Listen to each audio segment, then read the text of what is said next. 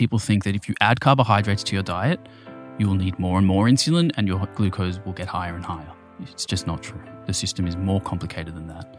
And I think we need to give it more credit for, for what it's designed to do. Welcome to the Proof Podcast, a space for science based conversation exploring the health and longevity benefits that come with mastering nutrition, physical exercise, mindfulness, recovery, sleep, and alignment. Facts, nuance, and trustworthy recommendations, minus the hyperbole. Hi, friends. Great to be here with you. I'm your host, Simon Hill. I'm a qualified physiotherapist and nutritionist with an undergraduate science degree and a master's in the science of human nutrition. In my career, I've worked with many people, including elite professional athletes, to improve their health, performance, and longevity. And I'm currently involved in research with a group of nutrition scientists in Australia looking at dietary patterns and mental health. Today is the first episode of The Proof. I sit down with my good friend, diabetes educator, and exercise physiologist, Drew Harrisberg. Drew will be a regular on this show. You can expect to see him once a month or so, where we sit down in between my episodes with other experts for a free flowing chat about various things that are on our mind. In this episode, we talk about blood glucose, continuous glucose monitors or CGMs. Are they worth using if you don't have diabetes? Meat and longevity, silly claims we saw on social media, and a little bit of information about the format of this new show. Please do enjoy, and I'll catch you on the other side. One of the best ways to track our health is to regularly get blood work done so we can take a peek under the hood and get a feel for the state of our cardiometabolic and hormonal health. You can do this with your local doctor, or you can use a service like Inside Tracker.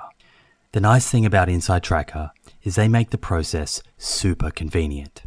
You can organize their phlebotomist, a person who draws blood, to come to your house or office to do the blood draw. A few days later, your results show up in the Inside Tracker app, and they provide lifestyle recommendations based on whether a particular test is suboptimal normal, or optimal. I've checked Inside Tracker's lifestyle recommendations, specifically the exercise and nutrition ones, and I can confidently say they are evidence based and in line with the information shared in both my book and on this show. They even added ApoB to their ultimate plan, based on recommendation from myself and others. It's also nice to have all of your lab results readily accessible in one mobile app making it easy to pull up past results and see trends and patterns over time. Get 20% off the entire Inside Tracker store. To get started, go to insidetracker.com forward slash Simon for this exclusive offer. That's insidetracker.com forward slash Simon.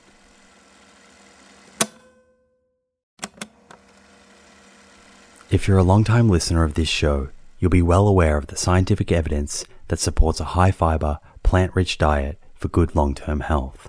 And while I certainly believe in a food first approach, there is a role for supplements to help optimize the intake of specific nutrients and address any nutritional gaps. Enter Emil. Emil is a plant based wellness company with a series of products to help you optimize your plant based diet.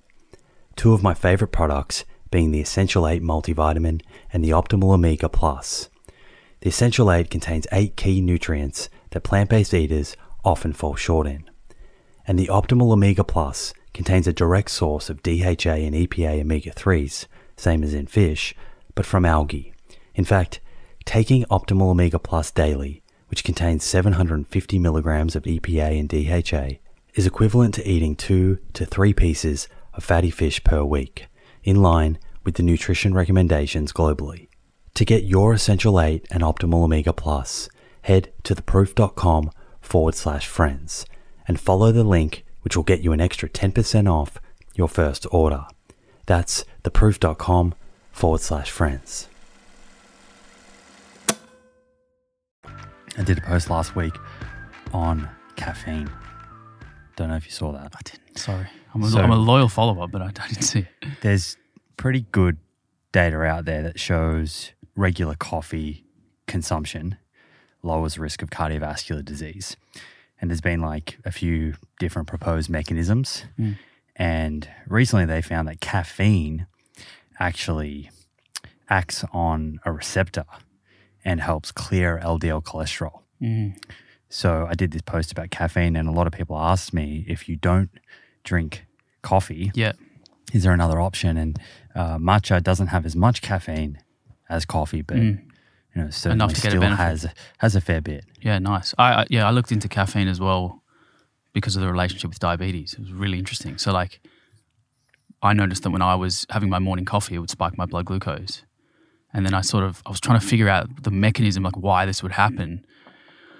I, ended up writing a, a really big article, like a blog post about it and explaining all the mechanisms. But when I was looking at the literature in type 2, the relationship was the inverse. So even though caffeine can cause this temporary I don't know if you can call it insulin resistance, but reduced glucose tolerance or less insulin sensitivity, long term ca- uh, caffeine intake is associated with less type 2 diabetes. Interesting. Yeah, really. So the acute response doesn't necessarily like represent the chronic Mm, we see that exposure. elsewhere. Yeah. we see that elsewhere. In other, Exercise yeah, true. increases blood pressure Right, but reduces blood pressure long term, probably. and reduces risk of cardiovascular disease. Exactly right. Yeah, So it's it's that's interesting because it speaks to perhaps the, uh, something having exerting a, a different effect acutely Mm. compared to what it does chronically. Yeah. Um, Hormesis. yeah, similar to oil as well, actually, and that's where I think a lot of people get a little tripped up with oil. Mm. There are some studies. And I used to look at these studies and was somewhat concerned. Mm. There are some studies that show acutely when you consume certain oils, you can have impaired endothelial cell function. hmm But then if you look at the consumption of oil outside of the postprandial period, Yep. how does it affect artery function? Right. And it seems to improve Right. endothelial function, Is that including olive oil? including olive oil. Yeah, okay. And there was a uh, a paper out on olive oil about a month ago. You probably a lot of different people posted about it, Mm. and it was looking at US two US uh, cohorts. So this is observational data, and it again it showed significant benefits in terms of mortality, Mm. lower risk of cancer, cardiovascular disease. For those who were regularly consuming olive oil versus not. Mm. And then it also went a, a layer deeper and compared it to butter and to mayonnaise, to vegetable oils, other other things. And uh, again, olive oil compared to those was better in terms of health outcomes, although not better than vegetable oils, Oh, which really? was interesting. Yeah, they right. were the same. There was no significant. They're getting a bad rap, eh, at the moment. yeah, Vegetable oil needs a new PR team. I mean, I don't know if they are healthy or not. I truly have not looked into it to the extent that you have. I feel like you've got a study to to support or or dismiss everything. You know what? I'm actually going to give you a new name. It's not Simon Hill anymore. Science Hill. You've got a Well, study for everything. I I don't have a strong strong position on vegetable oils in that I'm not super interested because I guess from a a personal point of view, I'm not consuming vegetable oils and I don't eat ultra processed foods, um, or a lot of them anyway. And I cook with olive oil. right. But I do think it is interesting because you're right. It's super. It's a very heated debate, and there are there are certain people out there that suggest that vegetable oils, in particular seed oils, are toxic. Mm. And you know, usually I see this coming from the low carb community, Yep. and I think they're looking to point to one thing that can explain obesity, explain the increase in type 2 diabetes, something other than animal foods. And they're looking to, to, to find, you know, one explanation. Mm. I think nutrition's a lot more complicated than that. For sure. And and also when you think about vegetable oils, they also get sort of tangled up, it gets messy given that their inclusion into diets is often found in ultra processed foods. Right. So, how do you disentangle that and mm. determine is it ultra processed foods, which as a food matrix have a whole lot of stuff in Exactly. them, added sugars, artificial flavors. Um, there's you know vegetable oils, no doubt, and there could be emulsifiers, and they are very hyperpalatable and easily overconsumed, which leads to weight gain. How do you disentangle that and and look more at the independent effect of the vegetable oil. Is vegetable oil by itself Mm-hmm. inherently harmful? Yeah, right. And I think that's an interesting question. It is. I, I think that the, the food matrix sort of conversation is actually really important. And that same sort of way of thinking, I actually had to apply to my own little self experiment with, with coffee. So initially, I blamed my increased glucose excursion on the oat milk. And then I was like, you know what? I'm just going to cut the oat milk out and start having black coffees and see what happens. And it didn't really change much. So even black coffee was causing me to have this increased, you know, blood glucose response to the meal, which then makes you think, well, what is it in coffee that's causing that? And and the caffeine itself was the culprit. Not not in a bad way. It sounds like I'm framing it negatively, but caffeine. So this is when you're having a cup of coffee with a meal at the same time no, this is on its own. Yeah. on its own. Yeah, in isolation. A cup of coffee in the morning. So usually my routine is I do my, my long walk with my dog, go for a swim, and then grab a coffee. That morning coffee will need a dose of insulin, even if, if there's no carbohydrates being consumed with the meal. So no carbohydrates from oat milk, no food intake, just a black coffee on its own. So it, it's just so interesting that it's so easy, actually. It's so easy to blame a nutrient or a macronutrient within that sort of matrix without knowing what it is and pinpointing. What do you think the mechanism is in terms of why why would coffee as a food or caffeine, if it's caffeine, be doing that? So it's all about the hormonal response by the body from when you drink caffeine. So, so the main sort of two hormones that would come up are cortisol and adrenaline. So caffeine is, is a stimulant that uh, releases cortisol and adrenaline. Those two hormones have an important role in the body, and they actually have the opposite role of insulin. So insulin's role is to get glucose into cells. Cortisol and adrenaline try to mobilize glucose from the liver and mm-hmm. provide you with a fuel source. So if you think about like you're you're in a fight or flight situation, you need glucose, quick, rapid energy. Adrenaline's going to kick in. You know, you're, you're about to run away from a, a tiger that's chasing you down. Adrenaline kicks in, gives you this wave of energy, both in just a feeling of energy, but also molecular glucose mm-hmm. entering the bloodstream. So when you have this this caffeine intake and you get this adre- adrenal response, obviously your liver has to do something and it puts glucose in the bloodstream. And because I don't produce insulin, I have to predict what that coffee is going to do. Whilst for you, your body would just sort of fix it mm-hmm. almost immediately. But some So- of us better than others. Yes, And we may not know. that's true too. Yeah, so you, you you have no idea really what your insulin response is going to be. Let's make sure we go into We'll, that. we will. We'll touch on that. Um, but interestingly, because I've had a CGM in for now about three weeks, Is I've that, a, is that a special brand or No, just uh, there's the main two that are sort of used in the diabetic community. Well, actually, not even just the diabetic community now. It's uh, it's it's infiltrated the general population, and athletes are using them are the Freestyle Libre and uh, the Dexcom. The Dexcom is what I'm using at the moment.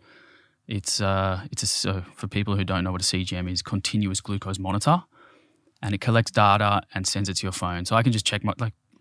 I better check now actually because I don't want to have a low while we're in the middle of this pod. So yeah, you, you open up your phone and basically you get a reading um, of what your blood glucose is in the current moment and the tr- direction that it's trending, and then a ton of other amazing data. The data is incredible.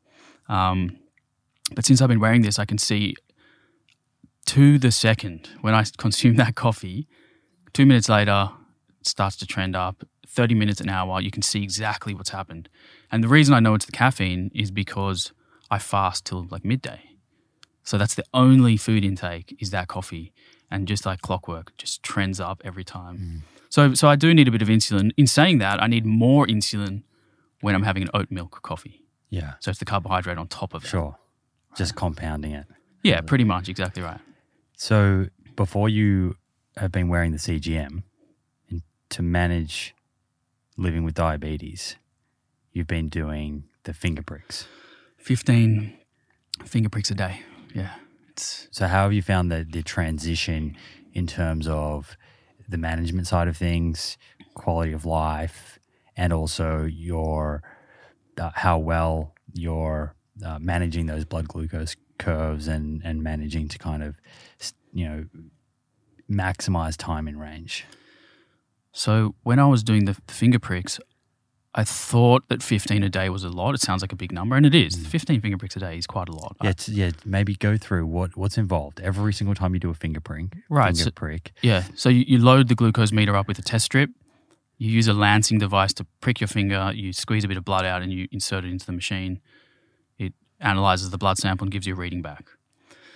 The problem with that is it's a snapshot of a very dynamic system. So it's always changing. Your blood glucose throughout the day is always changing. So if you test your blood glucose and it gives you a single reading, but you're on an up curve or an uptrend, well, you don't know whether you're trending up, down, or flat, right? There's no reference point to, to measure against. So you see this number and you go, okay, well, my blood glucose is six. Great. But I don't know if it's going to be 6.5 in five minutes' time or if it's going to go up to nine or is it going mm-hmm. down to four? Like, it doesn't give you trends or directions. So even though you're doing 15 a day, you're just not understanding the full picture. You're not getting a clear image of how your diabetes management is. And what you're, the, the main thing you're not getting is your time in range, which essentially is a percentage of time that you spend between a target range that you set for yourself. So I've set my range at 3.9 to 9 or 9.8. I can't remember exactly. Um, and at the moment, I mean, touch wood, it stays this way, but I've had really, really good control 95 to 100% time in. It's like when I say 100% time in range, maybe for two days straight. And then the next day, 95, 90, but well above 90%.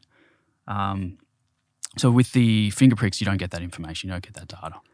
Um, but from a management point of view, the reason that I enjoy it so much is that the psychological just burden of just jamming that lancing device into your hand 15 times a day, day after day, we're talking like 50,000 plus, 100,000 plus over the 10 years or whatever it is. I don't know the exact number, but tens of thousands of, of finger pricks.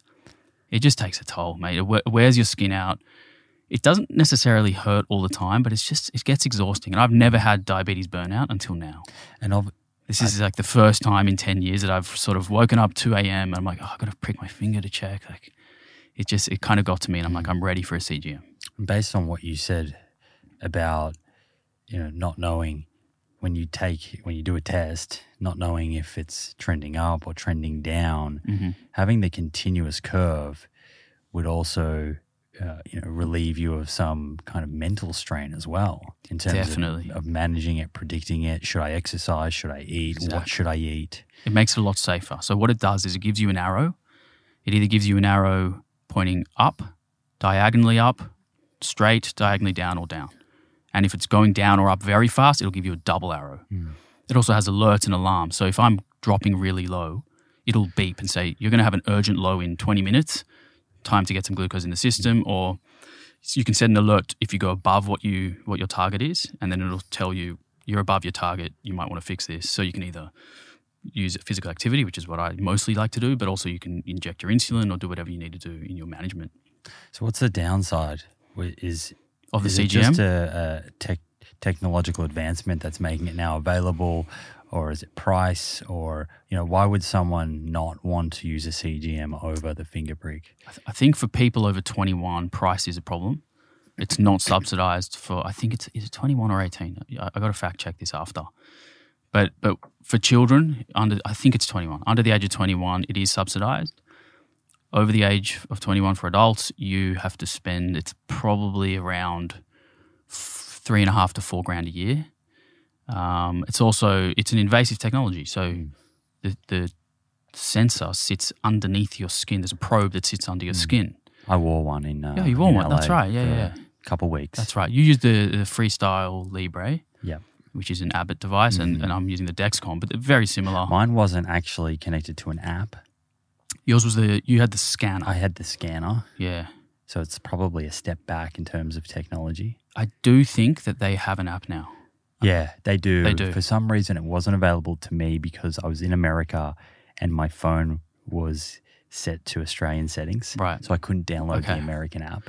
Yeah, so I mean these apps they, they are brilliant. They on, I'm not exaggerating when I say this. They are life saving because if you are having an, a, dangerous or severe low in your sleep, you can slip into a coma and die, right? And and sadly, a lot of type one uh, diabetics or people with type one diabetes, I should say, uh, do die in their sleep from these sort of terribly low blood glucose levels caused by overdosing on insulin or drinking alcohol. There's there's a number of factors that can do it. So if you can have an alarm system that wakes you up and alerts you, it's a lifesaver. It's unbelievable. Huge. It's amazing. And that also uh, has to be a good thing for parents with kids. Massive. And the where- parents where, can management can be really stressful right. and scary. And the parents can access the app Yeah. on their phone. So they can be in their bedroom, they'll get the alarm. Let's say their 10-year-old child is sleeping and doesn't wake up to their own alert. Parents get in there, wake them up, mm. give them some glucose, problem solved. Really interesting finding that I've had out of the CGM. It confirmed things that I thought I can't say I knew it because I didn't have all the data from the finger pricks, but at least I thought that I had great time in range and that my control was really good and my standard deviation was good. It did confirm those things, so I was very happy. But the one thing that really highlighted was that I've been going low overnight and sleeping through it for years. Wow. So I've had to what's reduce. the danger of that. So similar to what I alluded to before, you can slip into, you can have seizure, coma. Um, it's just, not, I mean, general brain health. It's not good to have glucose starvation to the brain overnight. Um, usually, in the beginning, when you're diagnosed, you have symptoms of that these things are happening. Like you have sweatiness, clammy, um, shaky. You feel you, it wakes you up. But I've been sleeping through this for years without knowing. So I've put this CGM in, and for the first two weeks, the bloody thing was beeping all night. So it totally ruined my sleep, but it potentially saved me in, in, in other ways. Um, so I'm chronically sleep deprived because it's just been alerting me every hour So what do you adjust? My basal insulin. You, you adjust the basal. I didn't realize I had way too much basal Mm. in my system, and the, the the reduction has been significant. So I've cut my basal down since using a CGM by about six units. So I used to take 15, and and I, I take nine units of basal now. Nine for people who have diabetes might know that that number for someone who's my size is a really low amount of basal. Nine units, one dose per day. I'm 85 kilos. I should be taking, should in quotations, be taking significantly more than that. But I, I'd say my lifestyle, very active, lots of exercise, plant based diet, relatively low in saturated fat. Those are the pillars that have sort of allowed mm-hmm. me to have this low basal need and also improved insulin sensitivity. So you, you mentioned time in range, and I want to talk about these devices for people without diabetes as well. And we're seeing more and more people use these. So I'm interested in what your thoughts are around. Clearly, these are, are wonderful devices for someone that's living with diabetes, potentially someone who is pre-diabetic, uh, to get better insight into what their blood glucose looks like. How do you feel about folks without diabetes or pre-diabetes using these? And second part of that question, what's the meaningful data here? Because you know, I hear you talking about time in range a lot, mm-hmm. whereas when I look online, I see people talking about the steepness of the curve mm-hmm. and whether th- their blood glucose is flat or not, mm. being uh, indicative of a healthy response or a healthy meal, for example. Yeah. I'd, I'd love to hear your thoughts on that. There's so much to unpack here. All right. My initial feelings about general population wearing CGMs is very mixed because on one end, I, I admire the people out there who want to take control of their health and find other ways to measure biomarkers and maybe improve their health. So it's commendable to see people doing that. But I think the part that's missing is the education around the data. So, w- what good is data if you have no idea how to interpret it? So, you know, if you think about our heart rate or blood pressure on a daily basis, how, how it fluctuates. When you walk up a flight of stairs and your heart rate goes up, or if you go to the gym and do a set on the bench press and your blood pressure goes up, what, knowing that fact about your blood pressure or heart rate, how is that going to impact the way you live your life? So, would some people say, oh, well, that, that number went up. I better not go to the gym anymore, or Better not take that flight of stairs. better not take that five. Surely people aren't doing that. But I guess the, the sort of analogy I'm trying to make here is that if you don't know how to interpret natural fluctuations and you don't know what's normal and mm-hmm. physiologically normal, then what's the point in knowing these things if you're living a healthy life anyway? Mm-hmm. So I think that people are misinterpreting the data. You're seeing these CGMs on athletes and general population as it's almost become a fashion piece. And it's, It's kind of- biohacking. It's biohacking. It's kind of like a symbol of, look at me, I'm, I care so much about my health. It's kind of like become almost sexy in a weird way because it's a medical device for diabetes. Hmm. Very but strange. Where does it work? So if if someone without diabetes, Right. You talk about athletes. Is there is there some meaningful data within there that you would be getting Yes. that you can use to improve your health? Yeah. So the meaningful part would come from, let's just say hypothetically, we gave everyone in the population a CGM. We're probably going to diagnose some undiagnosed pre-diabetes or even type two diabetes. hmm That's great. So You- that's like a screening tool. Correct. It's like a mass scale, pretty simple screening tool. It's, it's I guess it's self screening though. So then you've got to rely on those individuals going to their doctor and saying, "Hey, is this normal?" Or, But in that instance, you probably don't need to be wearing it all year. You would probably wear it for a couple of weeks, Correct. maybe once, twice a year. Get some data. Uh, no, I'm I'm healthy, or no, I look like I'm pre-diabetic range. exactly right. So what you're seeing is, and I guess this is maybe a downfall, is that we're not seeing type or, or people who might be predisposed to type two wearing them. We're seeing athletes who really aren't predisposed to type two at all. So the data they're getting is very different. It's not going to expose an underlying issue. They're using it for performance and so-called longevity and, and overall health. So let's try to unpack this slowly. So time in range is, like I said, it's given as a percentage of the time you spend in your target range.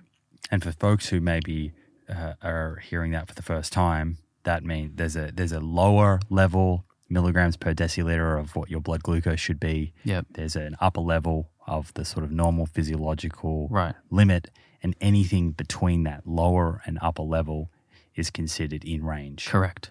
What it doesn't account for, though, is area under the curve necessarily. So you could be 100% time in range, but sitting with an average glucose of 6.2, or 100% time in range with an average glucose of 4.2. Mm-hmm. Both of you have achieved 100% time in range.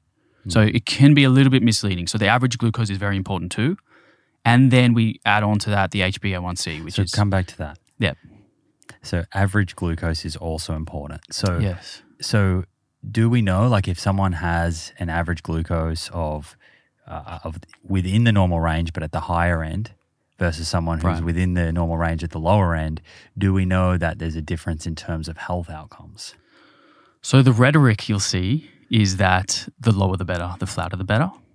And I do not think that that is an evidence based claim. I think that the lower the better, the flatter the better sounds like a cool story, but I don't believe that that means you are going to live a longer life or be healthier than someone who has totally normal fluctuations within the normal physiological range that are very acute. So it's a transient increase and you come back to base. Hmm. That would be interesting. Like I haven't seen any data that suggests that either.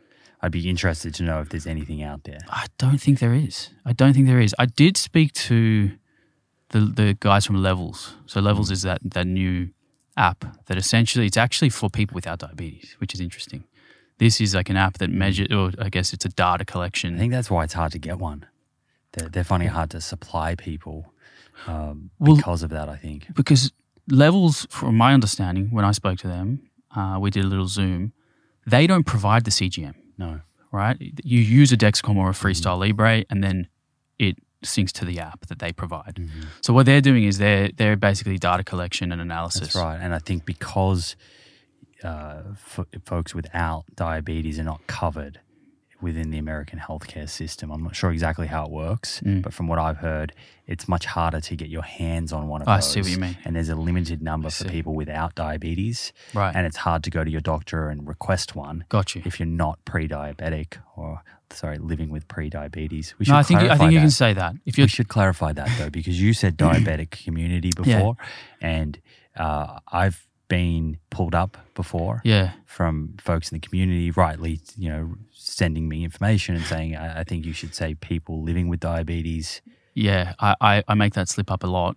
I think you can say pre diabetic because you're categorizing the condition. You're not categorizing an individual. Okay. But somebody living with diabetes, technically, or if you want to be politically correct, is not a diabetic. There's somebody mm. living with type Sure. one or type 2 diabetes. But pre diabetes or pre diabetic is the condition. Which is the same as living with obesity as opposed to, To an obese. Being obese. You're yeah, obese. Yeah. I think. Look, I don't know. It's, it's tricky. I always slip up, but I try my best. It's hard. Um, so just going back to the CGM. So let's think about the data that could be useful for people without diabetes, even though I don't recommend that everyone wears one. Sure, there's some interesting things. If you've tuned in to the many episodes I've done focusing on cardiovascular disease, the leading cause of death globally, you'll be well aware that ApoB is a better biomarker for measuring our risk of having a heart attack or stroke than LDL cholesterol. The only problem is that not every pathology lab is set up to test ApoB levels. Fortunately, this has now been made easier by Inside Tracker, a leading health and wellness company, founded in 2009 by experts in aging, genetics, and biometric data from Harvard, MIT, and Tufts that provides lifestyle advice based on your blood test results. With the new edition of ApoB, Inside Tracker's ultimate plan now analyzes 44 biomarkers, including metabolic health markers like HbA1c, triglycerides, and blood glucose, important nutrients like vitamin D and iron, as well as hormones like cortisol, sex hormone binding globulin, free testosterone, and total testosterone, before giving you science backed lifestyle advice to optimize your health and longevity. Your data tells the story of your health. With Inside Tracker, get to know your story and create a lifestyle that delivers better health for longer. Get 20% off the entire Inside Tracker store. To get started and redeem this offer, go to insidetracker.com forward slash Simon. That's insidetracker.com forward slash Simon.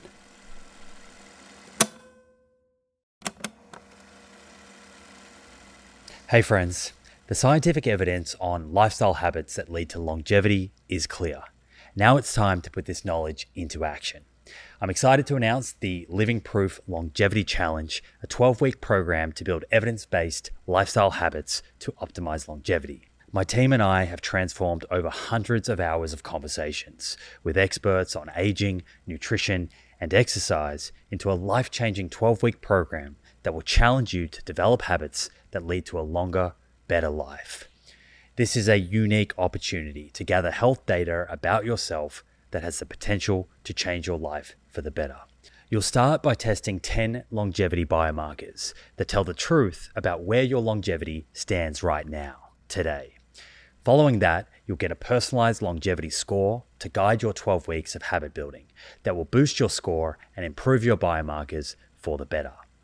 After the challenge, you'll retest your 10 biomarkers and see the proof of how powerful these science backed habits really are. Head over to theproof.com forward slash living proof to download your zero cost copy of the Living Proof Longevity Challenge today. That's theproof.com forward slash living proof. Look forward to joining you on this journey. So I did see a dietitian online uh, wearing a, a CGM. This particular person went to do a HIIT workout and had an elevation in blood glucose with their HIIT training, Interesting. which is a normal physiological mm-hmm. response in people with and without diabetes. Mm-hmm. It's way more pronounced in people with, say, type 1, because when you do that workout, if you haven't anticipated how much insulin you're going to need to cover that increased blood glucose curve, you could see a serious spike.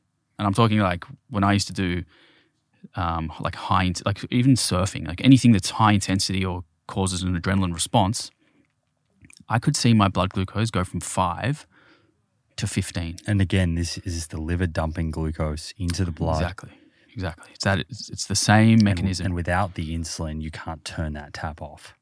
Yeah, insulin. Yeah, insulin is essentially the off switch for the liver to say, "Hey, start storing glucose. Stop pouring it out. We got plenty." Because people with type one don't produce insulin, we've got to predict Mm-hmm.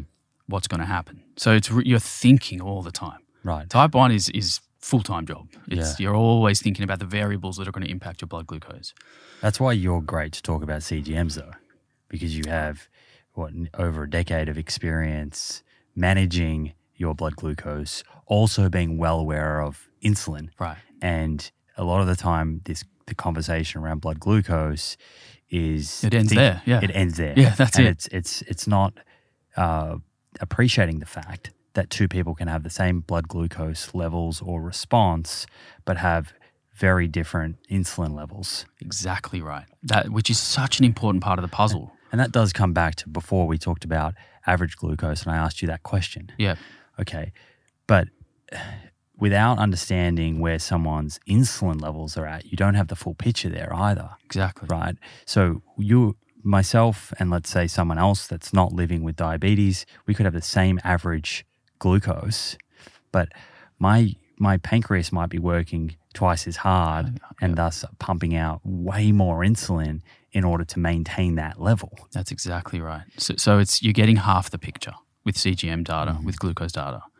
What you're missing out on is actually really important because knowing your insulin response to your meals and your basal insulin response. So, put it this way: you can have a totally normal blood glucose level, but be hyperinsulinemic, have huge amounts, super mm-hmm. physiological amounts of insulin to keep you in that normal blood glucose range.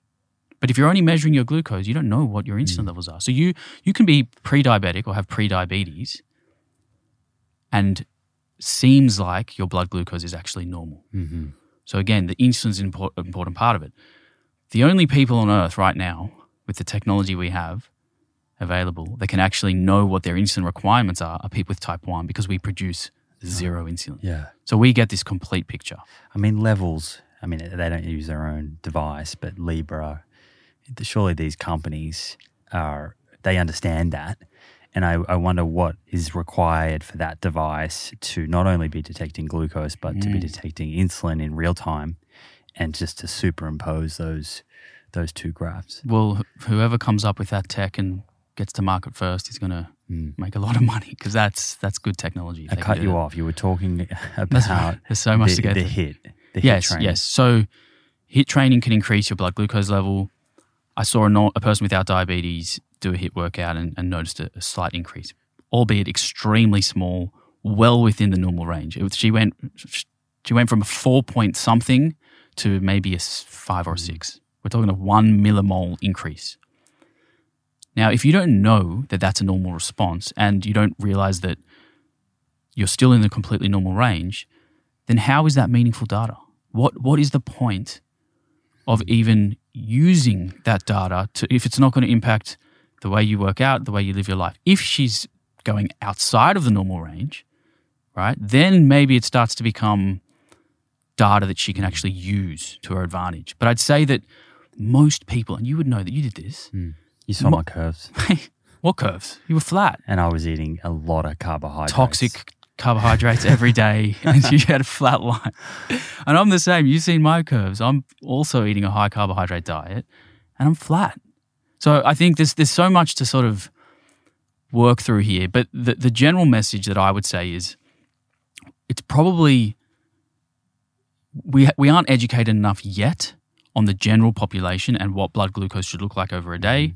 If you're within the normal physiological range and you're having natural, even let's call it a spike after a mm-hmm. meal, as long as it comes straight back down to normal, that is also no, a normal response. Mm-hmm. So I think the flatter the better can get people into issues. And I, I, I know this from personal experience. When I was first diagnosed, I was so afraid of having fluctuations that I would change my lifestyle, my food choices, and the things I did to try achieve a flat line, mm. thinking that flat line is better, flat is healthier.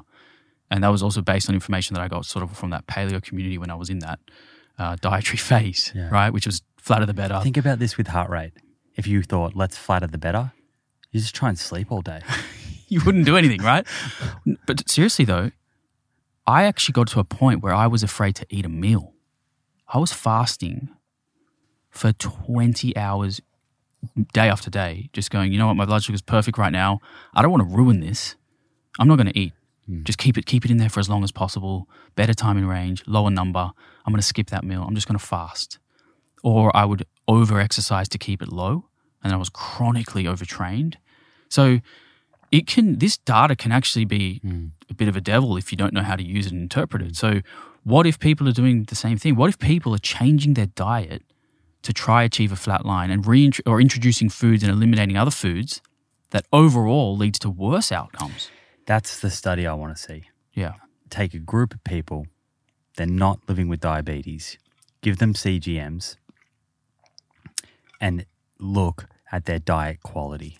So and how it changes. so you can show them the curves and give them the exact same instructions that people are currently getting now Mm. and how they're using the data and just look at their there are a lot of different diet quality indexes Mm. you know we know what foods are associated with good outcomes what foods are kind of neutral what foods are associated with poor outcomes it's very easy to score someone's diet Mm. um, a lot of the time you know people point to like mediterranean diet indexes as a, a a good sort of index for looking at diet quality and just give people the CGMs and over a sort of four, eight, 12 week period, what happens to their diet quality. Yeah. Because if you are following this this kind of rhetoric of flat is better, then I can I can imagine that having, for example, bacon, eggs, and butter might lead in certain people, in most people, to a, a flatter blood glucose curve than having, let's say, uh, black beans, tofu scramble and with you're vegetables. Right. You- You're, you're totally right. It will. So you'll see people essentially going on a low carb, maybe all the way to ketogenic diet to achieve these flat lined blood glucose readings Hmm. and eliminating at the same time. So you get this twofold swing healthful carbohydrates that they probably even would improve their performance and improve their health.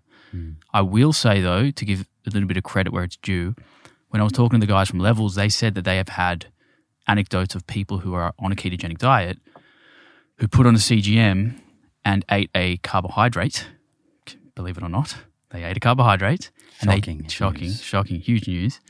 And they didn't see. Not only did they, they didn't see the spike that they were expecting, but their ketones were still in the sort of ketogenic mm. sweet spot, whatever that is, which led them to think, well, I can actually eat a banana after my workout and still be in ketosis, assuming mm. it's after a workout when you're most insulin sensitive and your body's primed to metabolize the glucose. So it can go either way. So these people on a ketogenic diet have actually started to increase and- uh, add back in a little bit of carbohydrate after workouts. Mm-hmm. So they're not fearing this curve anymore and they know that they can still be in ketosis. Mm-hmm. So there's a potential value for people if they are on a ketogenic diet using a CGM. You might find that you can tolerate some carbohydrate in the day and you don't have to go all the way to the ketogenic Yeah. level. The other outcome in that study would be good to look at performance. When people are wearing these Yeah. CGMs and they're making different dietary choices, uh, what happens to their performance in, in whatever sort of sport or athletic endeavor they're involved in? Yeah, I, I, I don't think we're there yet. I think that there's plenty of research to be done. I do know of, of a few athletes that have used CGMs and noticed that their uh, response to aerobic training, like zone two training, sends their blood glucose down, which is what you see in people with type di- diabetes as well, which is interesting. So, what I sort of take away is that whether you have type 1 diabetes or you don't, whether you're an athlete or not, our bodies are so fine tuned to respond to the stimulus that you get from exercise and food. And for most people, like yourself, your body will look after those those parameters quite easily. It's automatic. The process is totally automated. You don't need to be sort of tweaking these minor, minor things and get too granular.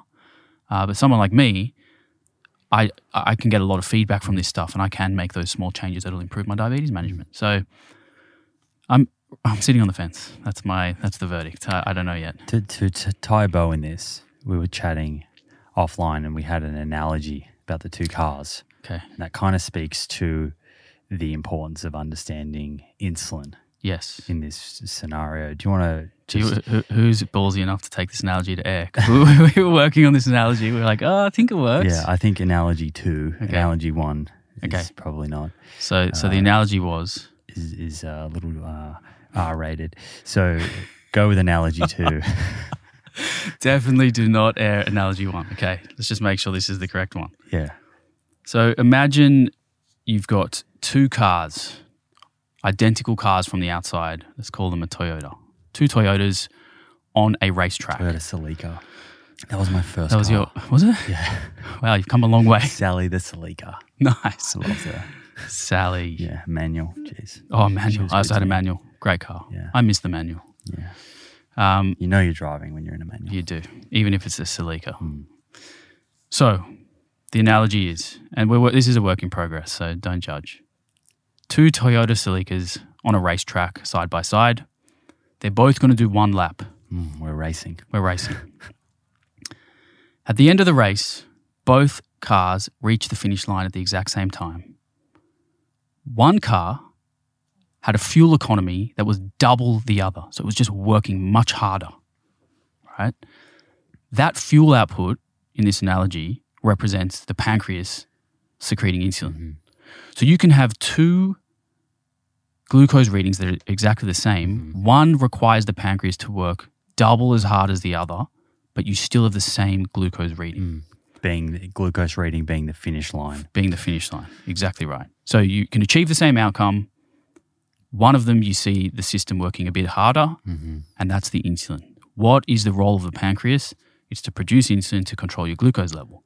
So I, I guess if you're, you know, eating a diet that is setting yourself up for insulin resistance, or you're not insulin sensitive, but you have good CGM readings, is there some tweaks you can make? Are there some tweaks you can make that will allow you to be more insulin sensitive and still have good glu- glucose readings? And That's the- right. So you might be able to even maintain that average blood glucose level, Sure. but have less insulin Sure. being produced. Yeah. Yeah. I mean, one of the, the fallacies is people think that if you add carbohydrates to your diet, you will need more and more insulin and your glucose will get higher and higher. It's just not true. The system is more complicated than that. And I think we need to give it more credit for, for what it's designed to do. Well, welcome to the CGM podcast. Speaking of that I that, thought that was going to be five minutes, but I uh, I think we've been going for about 30. I know. But speaking of uh, namings of podcasts, Yes. do you want to drop some news? The proof. The Proof podcast. The proof podcast. That's the uh, evolution of the plant proof podcast. So are we saying goodbye to the Plant Proof podcast completely? So that's no longer. we are saying goodbye to Sad. to that. It is a little sad, right? It is. Yeah. We should take a minute. I mean, it's it's the content's always going to be there, sure. so that will it'll live forever. You know how many people you've upset right now? Yeah, potentially. I did I did think about that, but yeah, you should have done a poll. It's certainly uh, change is inevi- inevitable. You know, Hmm. I learned that in year ten business management. That was the first sentence, um, and it's a it's a important evolution Mm. for No, the I, show. I fully back it. I think it's great. I think it's great. I think you're gonna, like I said, you're gonna hurt some feelings. But these days, everyone's got hurt feelings. It's yeah, so let me just time. say on the record, I still eat plants and only plants. Okay. and dropping the the plant from the title is uh, you know by no means related to my diet at all. It's simply because I want to expand the show. Mm. I want to still have a, a science based lens, Yeah. but just talk to people with more diverse backgrounds. I think it's a good call. I, I think you'll open the doors, not not only to this show, but getting you on other shows, Hmm. because you can go there as the individual, Simon Hill, instead of instead of instead of going as the, Proof the- with Simon Hill. instead of going on other people's shows and being instantly pigeonholed as the, you know the vegan guy. You know, you can now open some doors. I yeah, and, and like all of the listeners, I have interest outside of just nutrition. right. you know, I want to explore exercise, physiology more, Mm. and sleep Mm. and stress, and you know, I I want to be careful not to make make people believe that nutrition is everything for Mm. health span and lifespan. It's a very very important component, but we know that there are other parts of our lifestyle that we need to think about. Yeah. And you can have a, a wonderful diet, but not be paying attention to anything else, and you're leaving health on the table. Yeah. So, you know, in my personal life, I have a very holistic approach. And I feel like on the show, you know, I've dabbled in some other themes, but it has been very, very focused on nutrition. Mm. And definitely the listeners that have been there since day one and have sort of been on this journey, you know, I think they're also ready for some some new material. Yeah. And you know, it doesn't mean that there won't be nutrition focused episodes. There's, uh, I think, in the first five or six, maybe two thirds of them are still food Mm. focused. And you know, I have an episode with Jed Fahey, a PhD on uh, phytochemicals, Yep. which is really interesting. He's been studying those for about 20 years with a lot of focus on sulforaphane Mhm. in uh, broccoli and broccoli sprouts. And so we, we take a deep dive uh, into that. I have the Erica and Justin Sonnenberg on from Stanford Uni, who are arguably the sort of the the number one researchers in the world looking at the gut microbiome. And they they their work has gone right back to looking at the ancestral microbiome Mm. uh, and and how our microbiome has changed uh, as we've moved into this very modern industrialized world. Mm. Uh, I have Andrew Huberman on. Oh, Um, yeah. There's a number of, of episodes I've already recorded. and Cool. It, I mean, th- this will now be in video. Yeah. Which is, uh, I think, a bonus. I had a lot of people requesting for the full episodes to be in video format, and truthfully, it's just a lot of work Yeah, it is. to you know to do to do these episodes to prepare to to have a videographer to do you know some basic editing and get both video and audio up is another level Mm. of production Yeah. and I didn't really want to kind of do it half baked Yeah.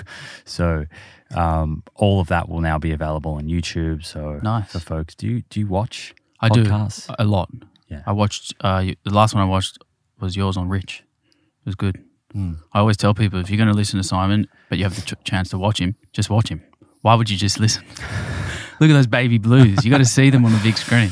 No, that was good. I, I enjoyed that Yeah, episode a lot. he's got a great uh, yeah, what's his uh, studio like? It looks Actually, talking about data, I, I wish that I'm wearing an Oura and a Whoop now, and that's not sponsored. We should talk about sponsors actually, though. Mm. Uh, but yeah, I have no relationship with Oura and Whoop, not currently anyway. Uh, if you're listening, uh, no. So uh, I, Rich uh, has a incredible studio Mm. uh, outside of Los Angeles. And I remember the first time that I walked in there, I didn't realize the kind of level of production. Yeah. And his his prize setup was in a shipping container. And it was at his home and, mm-hmm. you know, a bit more low key. Yeah.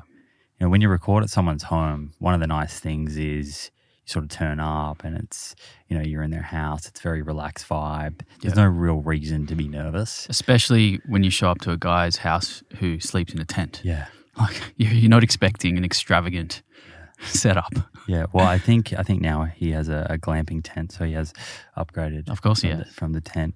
Um, Just quickly, the the he he received some flack online for his. I don't know if you saw the headlines about just this stu- stupid headlines written by I some think they dug journalists up about very the tent. old story. Yeah. so anyway, yeah, I mean that's a, that's a whole nother interesting story about living in the in in the tent. Uh, but so I, I I turned up for the first episode that we did together, and uh, had no reason to be nervous at all. Got in, and it's this fairly big production facility. yeah, um, you know, lots of people walking around with uh, tech gear and Yeah. and and it kind of felt like a mini TV Yeah. studio. yeah, And um, you know, thinking that I was about to sit down and talk for a couple hours was slightly nerve wracking. yeah. But you've Um, you've done TV, so you, when you show up to TV, you know what to expect. But You- every time I'm, I feel the same nerves. Right. And what runs run, what runs through my mind is, what if I just blank? yeah, yeah, And it doesn't happen. No. When someone asks that question, you can re- usually just dig deep and you'll retrieve any sort of information that you have learnt well. exactly. Um, but still, Yeah, do but- it again. And, And, when you're not, but when you're not expecting it, so you Yeah. show up and you're not expecting it, and you're like, "Wait, I'm on TV today." That's yeah. it's like double as hard.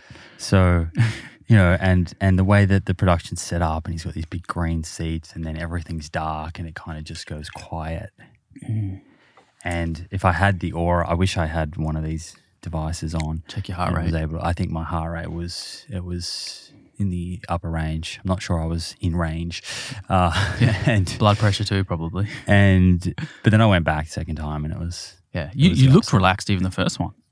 Yeah. So what was going on inside was not reflected on the outside. Yeah, inside I was like heating up and Really? the heart was was going. Yeah. Probably for the first couple of minutes. I actually said to Rich, I said, I, I, it would be interesting for you to have a heart rate monitor. You know, like the all the fitness places Like on a screen? On the screen. I don't think that feedback is what you want when you're on air.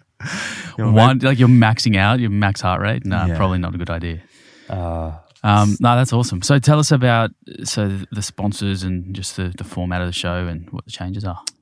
yeah. So format wise, uh, still conversations with different people, mostly experts, um, people like yourself who have some qualifications, background in a certain field that can talk to a particular topic and that can speak to the science in a very evidence based way without hyperbole, mm-hmm. the nuance. What do we know? Where are the grey spots? What else would be good to learn? Yeah. Um, you know, less absolutes and more reliable information mm-hmm. that I think people can then, you know, I, I trust the audience. The audience is incredibly smart. Mm. And I think that they can, you know, they want this more nuanced information and and then they can make their own decisions in their own life, but Yeah. do so with, you know, a bit more confidence.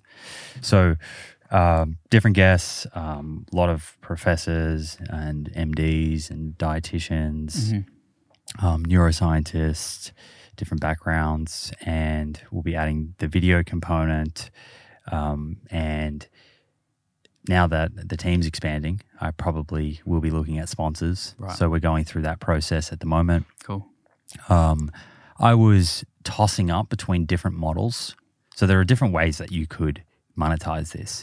And I'll just speak completely openly here. Yeah. Um, the reason why that, you know, I need to think about monetizing it is that after four years of producing a couple hundred episodes, um, you know, it's it's it is costly to produce the show, and you, uh, you have you know graphic designers and the audio editors, and now I've got copywriter and videographer, and you know, most of the most of these people are spending a fair chunk of their week working on the show, and they have wages to pay, and you know it adds up. Sure. Um, and you know, I want to keep providing high quality content. Hopefully, that is better and better.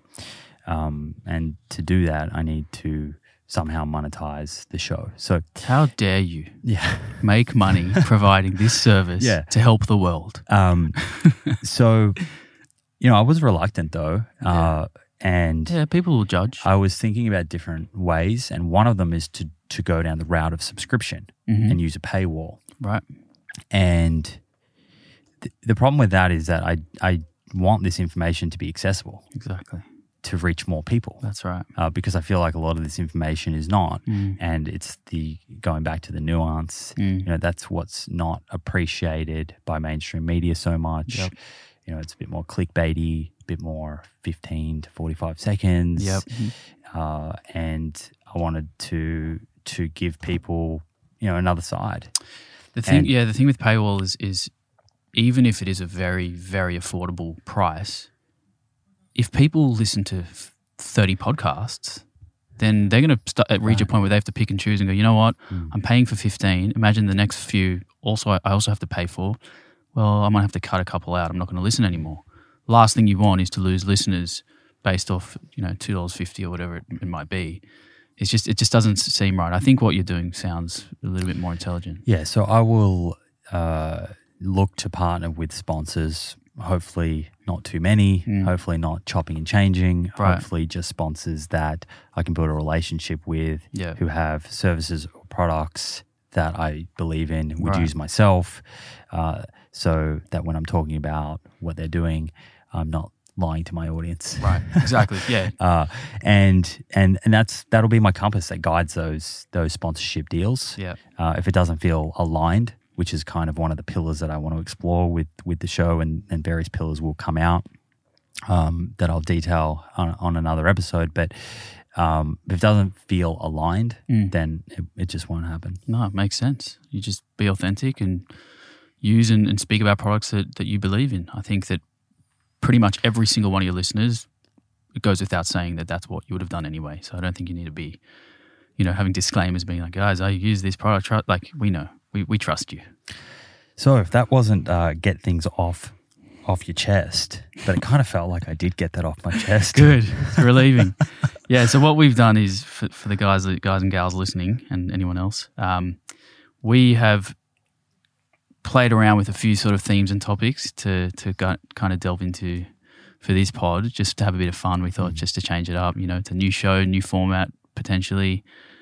Let's dive into sort of some topics that maybe we wouldn't have been able to speak about on the on the Plant Proof podcast, but now the proof, Mm-hmm. we can talk about whatever we want. That's right. I love it. Um, So get it off your chest. And I've skipped forward of the good news of the week. We'll come back to that. well, that was yeah. It's hard to find Get good it- news right now. get it off your chest. oh, this this is a great segment. What have you got for me?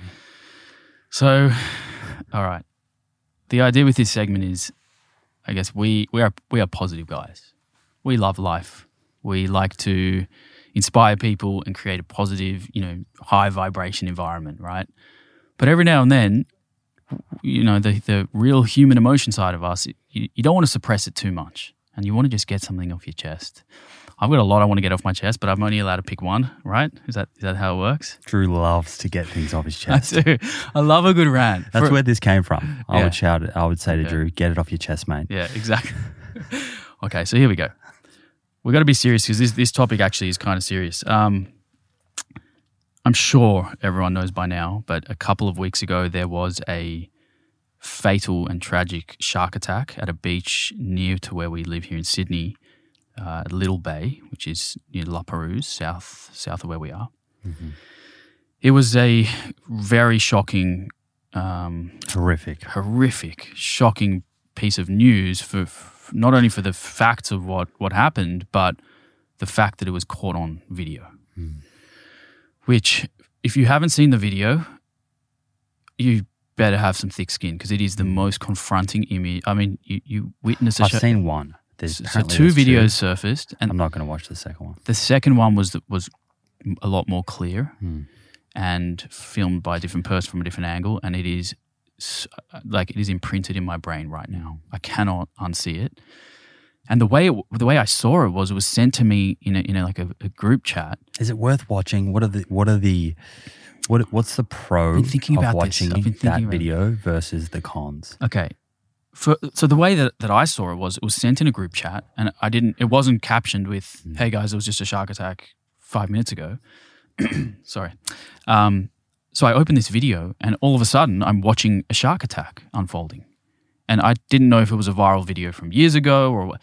Turns out it was the, the moment maybe half an hour or an hour after it happened. Firstly, it is concerning that people's first reaction is to pull out the phone and film, right? So the, the, the nature of this particular event was that this guy went for a swim at Little Bay. He swims all the time. But describe Little Bay. It, it's so it's like a U-shaped, Yeah, it's a it's a typical bay, but it's it's nice and cozy, and there's rocks very that, cozy. rocks that run the perimeters, hmm which means that if you're standing on the point where the rocks are, you're you're essentially a couple hundred meters Have you ever out to to sea. that one? Yeah, I have. Is it? It's Beautiful bay. it's small though, It's, right? it's small. It is small. Yeah. So when you're standing on the rocks, like Tamarama. Probably a little bit big, bigger than that. Okay. Yeah, but still not not that much bigger. You're standing on the rocks, you're 200 meters offshore, so you're kind of out to sea, but you're standing on the land. hmm And swimmers like to swim point to point across the bay, rock to rock. Right. And it's very common. Lots of people swim there. hmm This guy apparently swam there all the time, daily or weekly, I'm not sure. But on this particular day, there was a a bait ball, which was essentially thousands of I don't know what the fish was. It could have been salmon. It could have been anything. Big ball of fish, right in the bay. Seagulls and birds were diving to get them. Fishermen were, were throwing their line out. So the, the the environment was set up that, that you could see there was action in the water. A lot of us know that if there's a bait ball around, there's probably predators that are preying on it. But would would the swimmer would he have known? Well, a lot of swimmers sort of recounted their their t- story of that day, and they pulled out of their swim. They looked at it. They said, "You know what? There's a lot of action out there. Maybe we, we shouldn't go out today." Hmm. This guy, whether he saw it or not, unfortunately ended up swimming through a bait ball. And he got attacked by a great white shark. What you see in the video, I, I don't know if this needs a warning, but can I can I talk about it? Like the graphics of it? I guess yeah, I'm just if you're it. if you're in the car with the kids, Yeah. this might be a time to pause it. Yeah. So here, here's the, the little warning. What you see in the video is a shark attack the guy, and then you just see his torso floating face down with no arms or legs, and just a pool of blood. The water is red. The person filming is talking about what they're seeing and they're explaining it, and then the shark comes back and finishes him off, which is. He, when do you get to see? So that because the rocks were And so isn't close, that supposed to not happen? Talk about sharks, Right. great whites biting once, kind of sort of- realizing, oh, yeah, you know, that's that's not what I thought it was going to be, Right. And then taking off. right. That that's what you usually would see. This was the I don't, I'm first. not a shark expert, so I'm not No, sure you're right. if that's uh, uh, reality or just stories. But no, I think it I've is. heard. I mean, look, look at the numbers. So that was the first fatal shark attack in 60 years. Every day, I think this is every day or every year. Um, I, again, I'm not the facts man like you, Science Hill. 10 million people go for a swim, let's say every year. 10 million individuals recurrently. Maybe it's daily, monthly, whatever, 10 million people. Over 60 years, there's been one attack. So the odds are one in hundreds and hundreds of millions, if not billions, of getting fatally eaten by a shark. Okay. Again, shark experts are like, what is this guy talking about? But anyway. So, And also, Drew, Yeah. is that is that number changing with a changing climate? I can't answer because- that. But You know, there are a whole lot of people that would suggest that the shark's movements right. may be changing. Right. It's possible. I mean, the, so on this day, the water was 24 degrees, which I apparently, I don't know if that's, I think great whites don't like warm water. It's pretty warm, isn't it? Very warm. And he was wearing a wetsuit. And not many people swim in a wetsuit in 24 degree water. Hmm. He was a big guy, apparently, six foot five. So he gets attacked 10 meters from the rocks. So you get clear video, yeah, but clear it's deep footage. water there. Deep water, I've heard. correct. Very- Drops right off. It does. It drops off a shelf.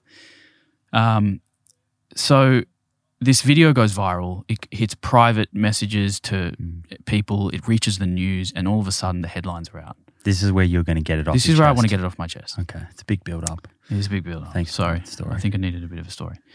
So, the part I want to get off my chest is the following. Number one, the headlines, obviously, you've got to enrage to engage. We know this.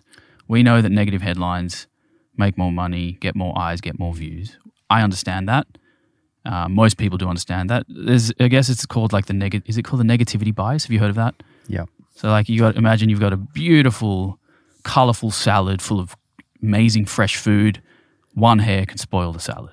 Like yesterday was the most amazing rainbow in Bondi. I didn't see any major media covering it. It was incredible. I'm gonna send you a photo. But You know why? Because of this is what I'm about to explain. One hair can ruin a beautiful salad. We focus on the negative. Mm-hmm. But if you had a bowl of hair and a little bit of salad, you're not going to focus on the salad, right? That's the rainbow for you. So essentially, the headlines were terrible, explaining that there was this vicious shark attack, which it was. In no headline or article did I see anything about the actual circumstances of the bait ball, the fisherman, the, the situation, Context. the context of it. The part I want to get off my chest is the knee jerk reaction of the authorities hmm. on how they go about this getting of revenge of the shark and call it like locals even were calling for a culling of all hmm. sharks in the Even area the language of shark attack, I believe some people have been working to change that to shark to encounter accident. or encounter yeah i mean let's call a spade a spade Mm. well i'm going to anyway i'll, I'll put myself out there it The was a shark came attack back, though The fact it came back a- for yeah, seconds. yeah. But if if a surfer kind of just gets nibbled, correct I'm not sure that that's always an attack. i agree Sometimes that is the shark sussing out. that i would call a shark happening? encounter That's an encounter. if you, if the shark makes the prey its meal to, i mean that sounds Sure. it's a shark attack the Yeah, shark I agree with that. attacked the the seal human whatever it was and finished it I agree with that. As a non-shark expert, I we think are you're right. we are so far out of our depths here but anyway this is get off your chest i can talk This is what this. happens in the proof. No, I, I, I promise that uh, the show. I, I, I, one thing that I don't, I didn't comment about this is I, I don't want, um, I, I want to hold myself accountable to not start going into other lanes and pretending to be an expert. Agree. You know, my thing is nutrition. Agree. I want to explore some of this other other fields. Yes. And do it through a scientific lens. And I think I can use that curiosity to ask some good questions. Yeah. But I don't want to kind of try and be a jack of all No, trades. and we're not trying to be marine biologists here. I'm just explaining what, what my issue is with the, the knee jerk reaction of the authorities to go and call for a find the shark, cull the shark, or cull sharks in the area. Hmm. I think it is so immature and unevolved to think that we It's can ignorant. get revenge on a on a on this animal that is doing what it is designed to do in its environment. It's the apex predator. It doesn't know it did something morally wrong to us. Hmm. And I think that we need to understand that every time we enter the ocean, and I can say this because I get in the ocean every day of my life. I do an ocean swim every morning, often in the evening as well.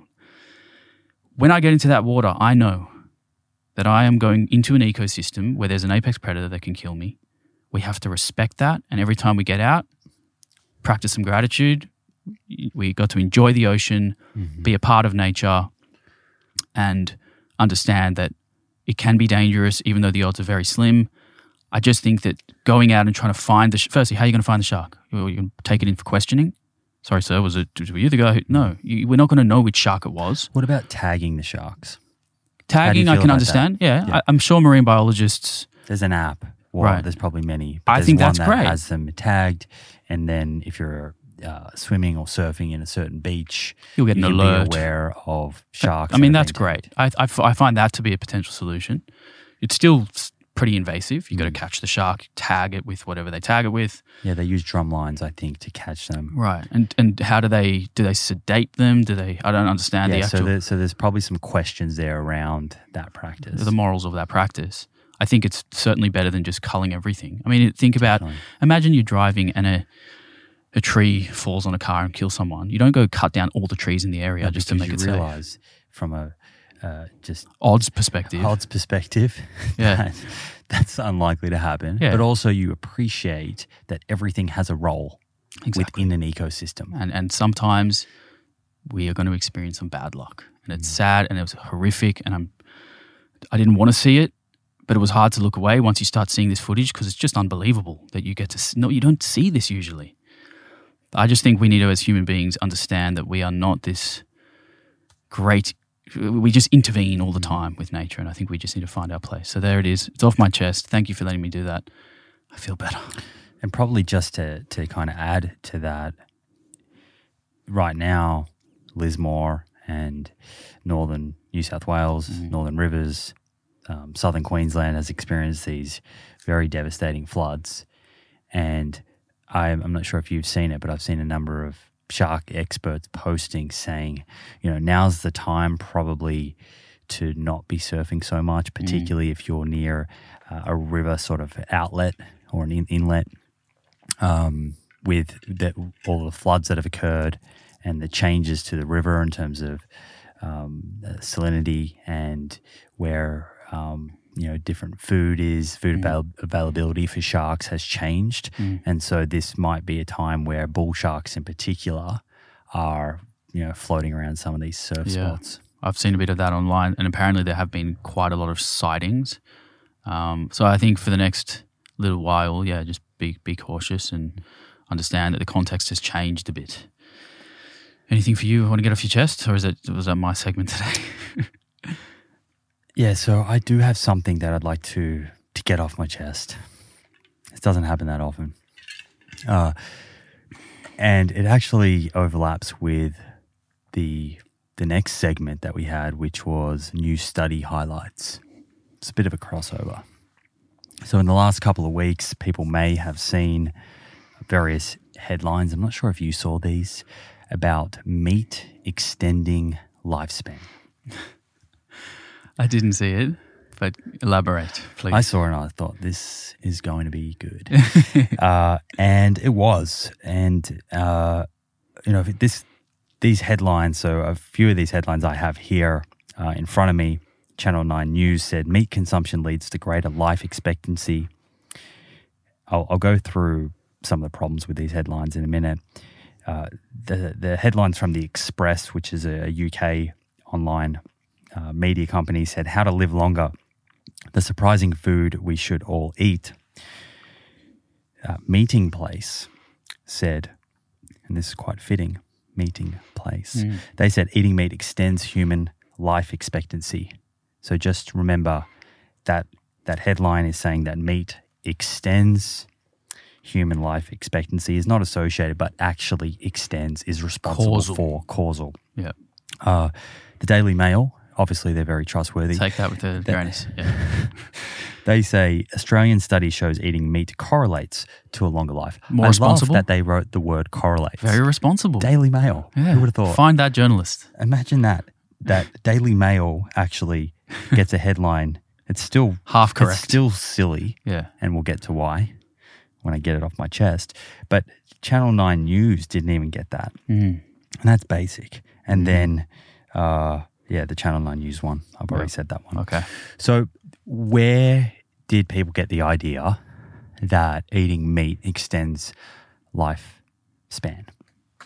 This study here in front of me. So, uh, I went through this with a fine tooth comb. I was very interested, firstly, to see that a bunch of the researchers uh, were actually Australian uh, from the University of Adelaide. And uh, of course, that's why Australian media in particular sort of picked this one up. But it did go globally. What, where was it published? What journal? So, this is a, a fascinating question uh, and not one that we planned, Yeah. but I'm glad you added, you asked that. So, you know, we usually with nutrition type papers, there are five, ten, you know, maybe 15 kind of journals that you see, top journals that you see most of the studies being published in. I had never seen this journal before. And it's published by uh, an independent publisher called Dove Press. And they they have a, a few different kind of um, journal titles. This one's the International Journal of General Medicine. What's really interesting and I think important for people to understand, and I'm still going to go into the study and some of the problems with it, but before we do that, Dove Press is or has been described as a predatory journal. Right. And a predatory journal, um, there are a number of different definitions for them, but largely uh, one of the commonalities is that they do not have a stringent peer reviewed process. Right. They may only have one reviewer. Uh, a lot of the time, you can kind of pay to play to get into these journals, and so it's it's not as uh, sort of stringent as leading journals. In like saying JAMA, that, but in saying that, some of the very credible journals have also published studies that Yes, like to so- exonerate meat and So so, they're not without their their fault. Um, but this one journal in particular, Dove Press, and I'll put a link into the show notes, does have a bit of a checkered history. Um, and again, that's that's not my main gripe with this this paper. It's Yeah. just an interesting thing to kind of uh, note. Okay. So I saw a lot of people online sharing this study. And of, of course, it was mainly coming from the low carb kind of camp. And I think to preface this before I go into that, one of, because I always like to look for logical consistency, Yeah. right? Hold someone to a consistent train of thought, right? And, and usually, if someone's being logically inconsistent, then they're cherry picking evidence to suit a sort of pre uh, preconceived idea or view. Yeah. And so this low carb sort of camp that that was citing this study, usually they're the first to say that epidemiology is flawed. Right. And they'll say things like food frequency questionnaires are problematic. Yep. Um, that healthy user bias, you know, things that we've discussed before and I've discussed, and Yep. there are, um, you know, those things are there, but researchers are aware of their limitations and and do their best to to make sure that the the data is sort of as clean as possible, um, and reduce confounding variables and, and use food frequency questionnaires that are validated, etc. That's a whole nother conversation. But what's interesting is that if we go to the sort of evidence hierarchy, mm. this study that got published was it is a, a form of observational epidemiology. Of course it is. Okay. So Yeah. that's the first thing just to note here. Yeah. But within observational epidemiology, and this is going another layer deeper, Yeah. there are certain types of observational ep- epidemiology that are more reliable than others. Right. So, for example, a prospective cohort mm. where we we go to a population and we enroll them, and we at, at baseline conduct a questionnaire and understand what their diets are like. We also get data on alcohol consumption, smoking, education, income, um, uh, physical activity. I'm not sure if I mentioned that, BMI, all these other uh, parts of their lifestyle uh, or their health that we know will affect health outcomes so that later we can adjust for them Right. and try and reduce their effects so we can see the independent effect that diet has. Right. And uh, so we enroll in a prospective cohort study actual people in a population and follow them over time, repeat those measurements over time. That's, that's a, a more reliable uh, type of observational design. And then you have cross sectional studies, but that again may enroll like actual humans mm-hmm. into these studies, but it's one time point. Mm-hmm. So if we get people in, we take all these measurements, we look at their diet, and we look at their health at one time point. Mm-hmm. But it's because it doesn't have the temporal aspect, it's very hard to understand what came first. Okay. Know? It's, it's sort of like what I was saying before with if a system's in dynamic flux and you just get a snapshot, Yes. doesn't tell you so all a cross sectional study is just a snapshot at one point in time. Yep. um, but it doesn't give you any sort of uh, idea, or it, it doesn't give you as good a, an idea about the relationship between variables as a prospective cohort, uh, and then a step better again is a clinical intervention. Gotcha. Um, and so remember that cross sectional is a snapshot. Mm-hmm. Now, a step down below Oh, I thought that's where below that is ecological type of studies and that's what this is. So you would think that this paper that's been widely cited is at least looking at a population. Right. and i have data on how much uh, meat drew ate. Yep. and i have data on how much meat drew's mum ate and drew's sister. Right. and i also know what drew's health's like. It's none of that. Okay. So this is an ecological study the researchers essentially looked at the supply of meat in various countries Okay. via the FAO. So there's a database. This is looking at meat supply, not intake, Okay. I see where you're because there's also food loss. Um, but then they just averaged it by the population, right. which is pro- a huge problem straight away because we know that meat consumption is not the same throughout the population. There are certain people that have low meat intake, certain people that have moderate, Mm-hmm. certain people that have high intake. And when you just take an average, you know, you lose that straight away, Yeah. right? Yeah. They also at the at the um, so there's no people enrolled in this study. Right. You're not actually So understanding. they're looking at a supply, and they're extrapolating that to to to say that, well, humans must be eating it, and this is how much they're eating. But then they really, take we don't an average. That. We don't know that at all. right? And then also with life expectancy, that's that's also an average. Right. um, as opposed to if you look, you know, at a more detailed sort of prospective cohort study. Let's pretend we have Bill and Betty, Yep. right? And within a, a given population, Bill is consuming, um, you know, more red meat than Betty, and uh, Bill, you know, lives till seventy, and Betty lives till 80 Mm-hmm. With the data that they have, they've just averaged their life expectancy and averaged their meat intake. Gotcha. Okay. Mhm. You see the problem with that? I, I see the problem. So that's That um, seems so elementary. Like you, I just can't believe that that is even something anyone would cite. yeah. So that this is just it, honestly reading through this paper. It's one of the worst papers I've read. Yeah. um, and I don't say that lightly. There's Yeah. a lot of problems in here. Uh, on top of that, uh, they they they do try and factor in, or they say they do, sort of socioeconomic status, Mm-hmm. which is really important because coming back to what I was saying earlier. With any observational study, you need to consider what other variables might be affecting, in this case, lifespan, Right. and let's try and adjust for them Mm-hmm. so that what we're seeing as best as possible is just the effect of meat Mm-hmm. on lifespan. Right. And so this this study had 175 countries in it, and what they did is they just adjusted for the country's GDP, right? But again, this is not granular enough, right? Because think about it. What that's doing is it's uh, if we if we take Australia for example, right? Everyone that is Australian that lives in Australia is living in a country that has the same GDP. They're all Australian, Yeah. right? But you have low socioeconomic areas and Right. high socioeconomic areas. Mm-hmm. Uh, an example of this might be if we take people in America uh, and we just compare people living in Hollywood, which is in a city, to people living in Detroit, which is also in a city, but one's high socioeconomic, one's low socioeconomic.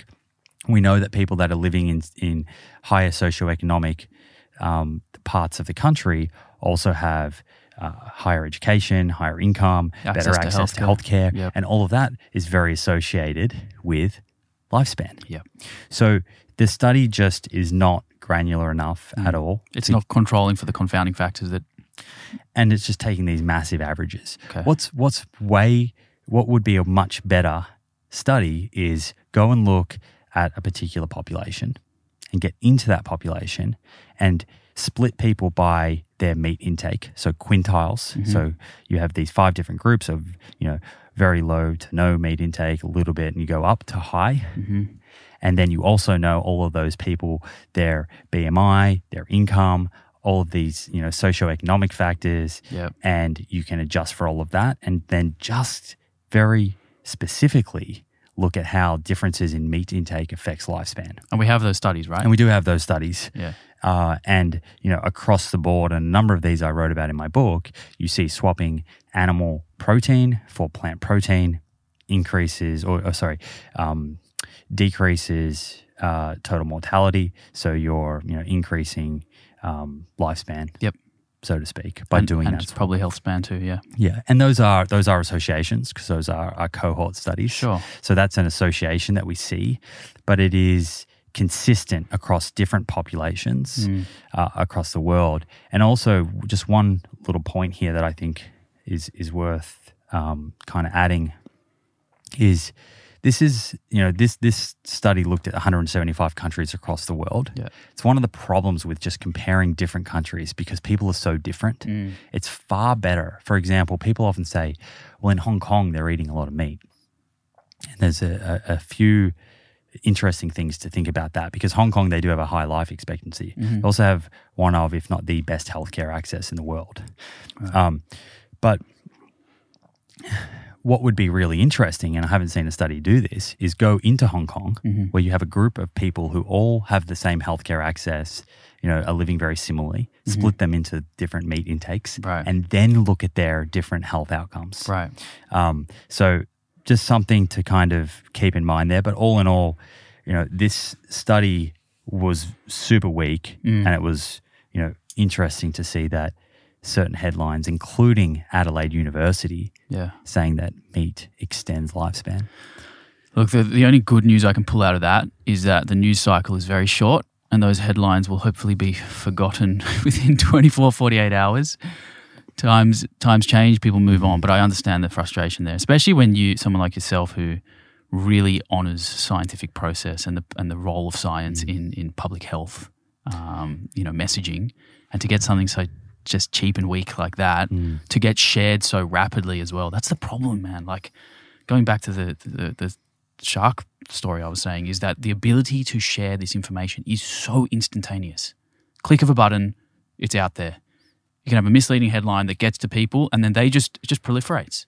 They share it with their their family, and then before you know it, people believe these these headlines and don't understand how to critically analyze the background of how this comes to to be. Yeah. So if you're uh, listening, I think the take home message here from a scientific point of view is when you see a headline that seems to be conflict so much evidence that's out there, Mm. that's always a, a reason to, it's a, it's a little bit of an alarm Yeah. bell, right? Because we're looking for converging lines of evidence. The one new study that comes out doesn't just debunk a whole, you know, body of research. Yeah. And what you can see in this case is that, you know, actually the findings in this study even though they're odds with so much research, they're explainable. We mm. can look at what are some of the limitations with this type of research, and then we can look at the evidence hierarchy and we can sort of walk away saying this is not an anomaly. It's mm. just a very weak type of science you know, and we don't we don't expect that such a design to get it would ever give us a really good indication as to how meat affects lifespan. And we move on and we move up the hierarchy and we look to studies that are more robust, mm. and they're all pointing in that direction of swapping calories from animal protein for plant protein Yeah. being of benefit, and that's a, a very consistent finding. The problem is for the layperson who doesn't understand what the larger body of evidence actually says, like what the consensus position is, these little headlines form their decision making. So if they don't they don't even have a reference point to bounce this off. They just go, "Oh, wow, it turns out eating meat improves your life expectancy. Better start adding some more in." I mean, particularly if you like meat, because confirmation bias will get you there. Right. You know, and you'll see that headline, and if you do, if you're looking for something right. to tell you that your meat consumption is good, Yeah. then you might end up sharing this article Yeah. or this paper, even though it's very, very, very weak Yeah. in terms of science. this makes me think of of a reason why, and I'm not saying that we should always appeal to authority, but a reason why we should at least lean on the consensus positions mm-hmm. around nutrition and science, because I imagine you, you can correct me if I'm wrong. The consensus position is looking at the totality of evidence and the larger body of evidence, It so that when these things float around, they, they barely even cause a dent because there's so much evidence pointing in the other direction. Mm-hmm. So listening to the health authorities and public health messaging from these con- just so consensus positions is probably a wise move to make with a grain of skepticism and critically mm-hmm. thinking through you know how things can change. But jumping on a study without even taking a step back and going well what is what are all of the experts really saying that's probably a wise thing to do right to sort Yeah. of look at And just understand that that consensus is very, very slowly shaped over decades. Right. It doesn't just bounce around and one new study comes out and changes the whole consensus. Yeah. You know, science is there's constantly new questions and, and new answers, but they're usually very small pieces of the puzzle. And if anything's changing, it's very slow. Mm. So, um, you know, again, if something is in the headlines, which seems to be at odds with everything else you hear, Mm. sure, you know, there might be that temptation just to kind of accept it. yeah We've all been there. yeah yeah Um, you know, um, but I think just be critical. Yeah, for sure.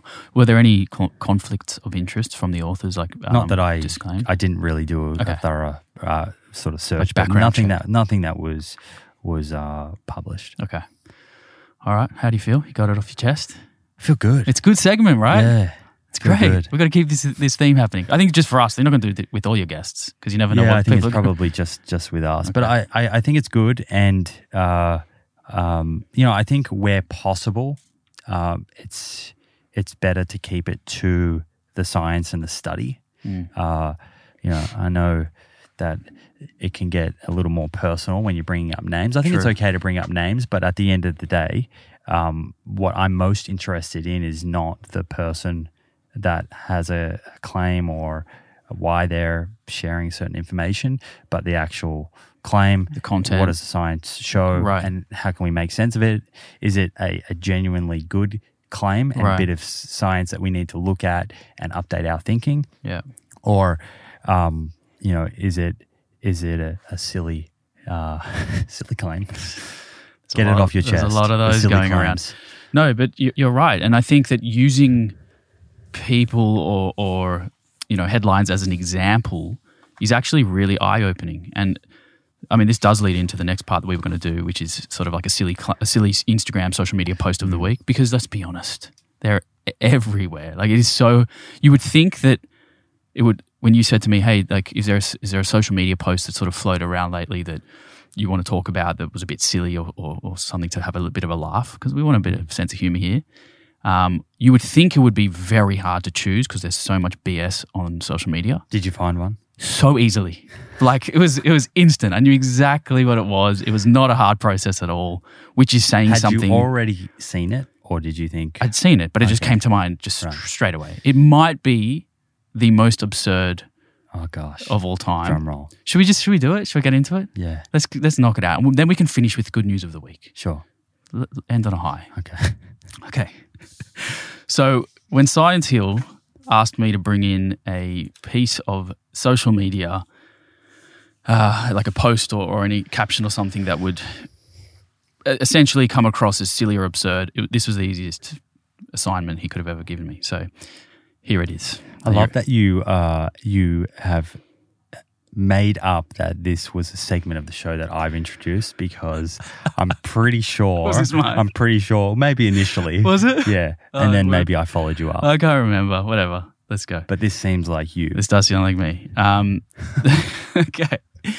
So here we go. you- and you already had this saved I reckon I didn't have it saved. I had to go find it and screenshot it for this. Okay. Just saying.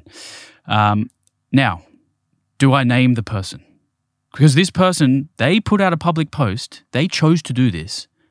Because I don't want to seem like I'm this guy on a mission to, on a yeah, we're crusade. kind of setting the rules now because this is the first, First time, time we're we're doing this I'm I'm I'm I'm okay with naming okay. um probably not shaming Okay. No, so you're right. You- I think I, I think we can keep it respectful. You're right. Whilst speaking to what they were saying. what we are going to do is deconstruct what we're reading, what we're seeing, why it's silly without we're not attacking the individual or anything else about this person other than what they chose to hmm. put out to the public. And I, which I think is one of the most irresponsible, misleading, untrue Instagram posts Wow. that- in the nutrition space that I've seen in a long time.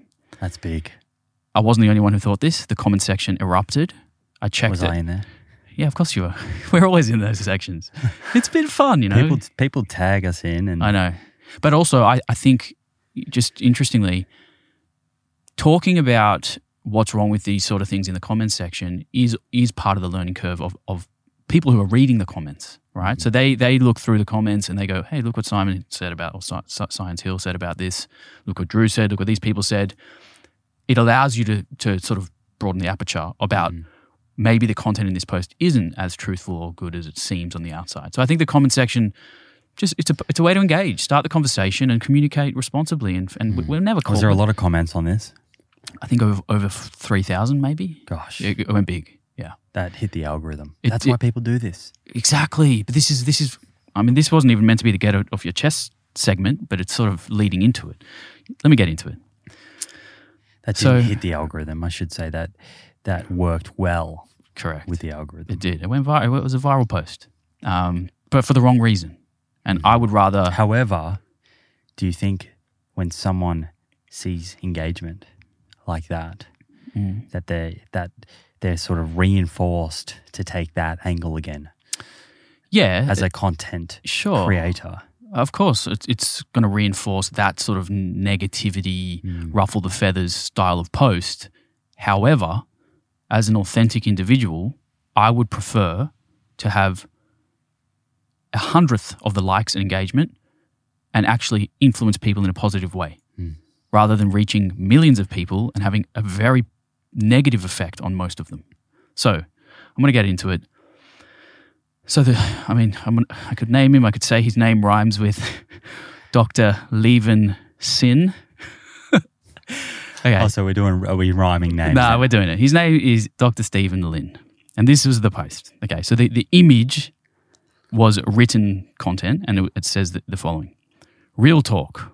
Firstly, I don't like when, when a post starts with real talk because that, that is, implies that all your other posts are fake talk. What is this? Fake news? Real, whatever. real talk. Fruits aren't that healthy.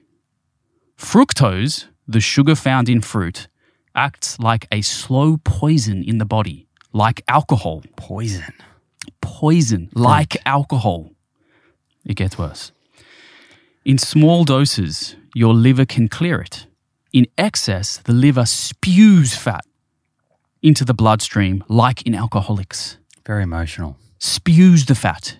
Okay? Picture a liver just spewing fat out. You just ate After your you've- banana. after you've had a handful of berries. You just had the berries. Okay. If you eat too much, in brackets, three pieces is too much. Okay. Three pieces. Not one, not two, three pieces. Anything after that, your, oh, I'll go back to the quote, your body swiftly evacuates the fructose from the digestive system. Fruit should be seen as a dessert. Full stop. Okay. I'll give him a 10 out of 10 So for that- creative writing. That's the that's the image. A dessert like chocolate cake. Sure. So is there a caption as well? There's a caption. So that's like a tweet that's been screenshot and has been posted on Instagram. That's How correct. do you feel about that? I mean, the kind of Twitter Instagram overlap. oh, like I have done that. infiltrating. Yeah. Well, um, They, it's, they do seem to to get a fair bit of engagement. They do. I do think the Twitter sphere is is far darker than Hmm. than Instagram in general, Yeah. and I'd rather it not be there. I'd like the consumer to be able to choose what platform and how dark they want to get. Yeah. Um, like the comment sections in Twitter is just Hmm. name calling and bullying. Whilst not, I don't even use Twitter. I don't even know this. I'm just saying this is what people have told me. Um, but in Instagram, I feel like it can be a little bit more positive. Like if you if you design your Instagram feed for positivity, it can be beautiful. I've really cleared mine out. I just see puppy dogs, surfing, things that I want to act and Control your environment. you control your environment. Anyway, back to the post. So here's the caption. but then how did you see this? Uh, I was tagged by Can't control everything, can you? And you and I, we keep getting tagged in posts that sort of defend carbohydrates because Sure. and plants, which is a, I understand why because we have strong opinions about it. Caption: I'm not trying to tell you to stop eating fruit. Well, you just you kind of are. poison, Yeah, you just- and it, you, your body was going to spew fat. I'm trying to give the truth about it so you can make your own decision. Truth seekers. Okay, so I'm not telling you to stop, but if you keep doing it, it's going to kill you. That's basically what he's saying. And then he says, actually, reframe that. I'd say fruit smoothies aren't a good idea. I've been having one every day for three years since going plant based. My blood sugar control's been fabulous. I feel amazing. I love it. It's delicious. Anyway, apparently it's not a good idea. Maybe I should stop. Let's find out. The standard claim, so I, the caption goes on. The standard claim is that fruits are full of fiber and phytonutrients. Are they not, Simon? That's a fairly accurate claim. Very accurate. Okay, so that is an accurate claim. Just checking. Well, yes, berries have resveratrol, bananas have potassium, oranges, vitamin C, and others, but these aren't in any impressive amount that can be obtained elsewhere. That can't be obtained elsewhere. They also don't outweigh some of the downsides of eating fruit in the modern world. Okay, what are these downsides? Let's, let's read on. We are a population that has been flooded in sugar and metabolic disease for three generations. Our guts, metabolisms, taste buds, and brains have been taught that sugar is okay. Notice how people get real defensive of fruit, he says. Yeah, they do get defensive of fruit because it's very healthy and the the vast majority of evidence hmm. tells you that the more fruit you eat, you're probably going to be healthier, live longer, have Has less it got disease. any evidence that says that No, no. fruit increases your risk of type 2 diabetes, No, of of, course not. obesity, or of living a shorter life? Of, of course not, because I don't think that that is what the evidence says. So, says. what evidence does he have to support any of this? None, but but it's it's, it's just storytelling. So we'll, we'll carry on. I mean, sorry, but before we carry on, the reason people get defensive of fruit is because they are def- defending a position that has been established by quality science, and from their experience, not only do they enjoy eating fruit, so he's demonizing not only a food, an individual food, but an entire macronutrient, carbohydrate and sugars. Right? I have a real problem with that. I will keep reading. Per capita, fructose consumption has increased 100 fold over the last century. Epidemiological studies suggest that excessive fruit, fructose consumption links to non-alcoholic, alcoholic, non-alcoholic fatty liver disease, obesity, and diabetes. He's getting mixed up right there with high fructose corn syrup Thank you. and ultra processed foods versus fructose that is found in fruit. So, so what he's done is he's reduced the food to a molecule, mm. which fructose, and not looked at the, the matrix, how it's packaged with I'd everything love else. to see a, a study that shows fruit consumption increases the risk of non alcoholic fatty liver disease. Right. Would be interesting. Well- or any study that shows eating fruit impairs liver function. Right. So, I mean, just to hammer that home again, fructose, the sugar found in fruit, is very different physiologically when we consume it compared to fruit, which is the full package. Hmm. They're just so different. He goes on, just like alcohol, excessive consumption of fructose can be toxic to the liver. For the most part, the metabolic pathway for the body to break down fructose is in the liver. When large quantities of fructose reach the liver, it uses excess fructose to create fat, a process called lipogenesis, which, by the way, I'm just going to add in here. Lipogenesis is a pretty inefficient process, right? Like there's an energy cost. So the body, why would the body just throw waste energy, like 30% of the energy that comes in from from converting that molecule into fat, converting sugar to fat? It just doesn't make sense, even evolutionary uh, from an evolution, evolutionary lens, why would the body just waste energy hmm. turning sugar to fat? But I'll carry and, and and to be honest, there's clinical intervention studies that have fed humans, looked at diets, feeding, you know, adding saturated fat to diets, adding refined carbohydrates, including fructose, to diets. Right, and looking at the hepatic fat, right. how much fat is building up in Yeah. the liver, and the there's a big review that was published in Nature last year. I'll put this into the links that shows when you're when you're eating uh, a diet that's rich in either saturated fat or refined carbohydrates, and you're at uh, maintenance level, right? That um, saturated fat will increase hepatic fat if you have a diet that's rich in saturated fat, Right. Even if you're at maintenance, Right. so you're not in in an excess Gotcha. right? Whereas refined carbohydrates, and look, I'm not a proponent for ultra processed foods Nor that are full of refined carbs, but very interestingly, unless it was a diet that provided an excess of calories, refined carbohydrates, when someone was eating a diet at their maintenance level of calories, Hmm. did not increase hepatic fat. Right, So this is this is opposite of what he's saying right. And in many ways suggests that if anything your diet should be really low in saturated fat if you're most worried about hepatic fat and liver function Well said. The post is nearly over. Let me just finish this off. Eventually, people who consume too much fructose can develop non alcoholic fatty liver disease, a condition which too much fat is stored in the liver cells. We even have defense systems to stop fructose from reaching the liver. Uh, sorry, one sec. Wait a minute. After one consumes food or a beverage containing fructose, the gut helps to shield the liver from damage by breaking down the sugar before it reaches the liver. Researchers have induced fatty liver in mice by knocking out the enzyme that breaks fructose down in the gut. Just quickly on that on that line. Again, can we extrapolate extrapolate a mice model to human beings? no it's interesting and and look don't there there are elements of truth to these posts That's the right thing. and this is what happens there's there's a whole lot of um i think um big leaps happening here Yeah. so from first of all from animal study just to presuming this happens in humans Right. but also Like a small thinking mechanism. about high fructose corn syrup Right. and fructose being consumed in ultra processed foods that are stripped of fiber, water, and phytochemicals versus fructose that's occurring naturally Yeah. in fruit. Yeah. And uh, I actually have an upcoming episode with a, uh scientist, Dr. Uh, I'm going to forget his name, Richard Johnson. Mhm. Uh, and he his career has been looking at fructose metabolism Right. and looking at Oh, liver great. health. Great. So, and he's he's released a book recently. Uh, so, if there's anyone that's going to help us clear this up, it's going to be him. And and I can tell you, he's certainly not anti-fruit. Right. Okay. Um, he finishes off by saying excess fructose causes it to spill over into the liver, where our body has to struggle to break it down, and where it causes fatty liver.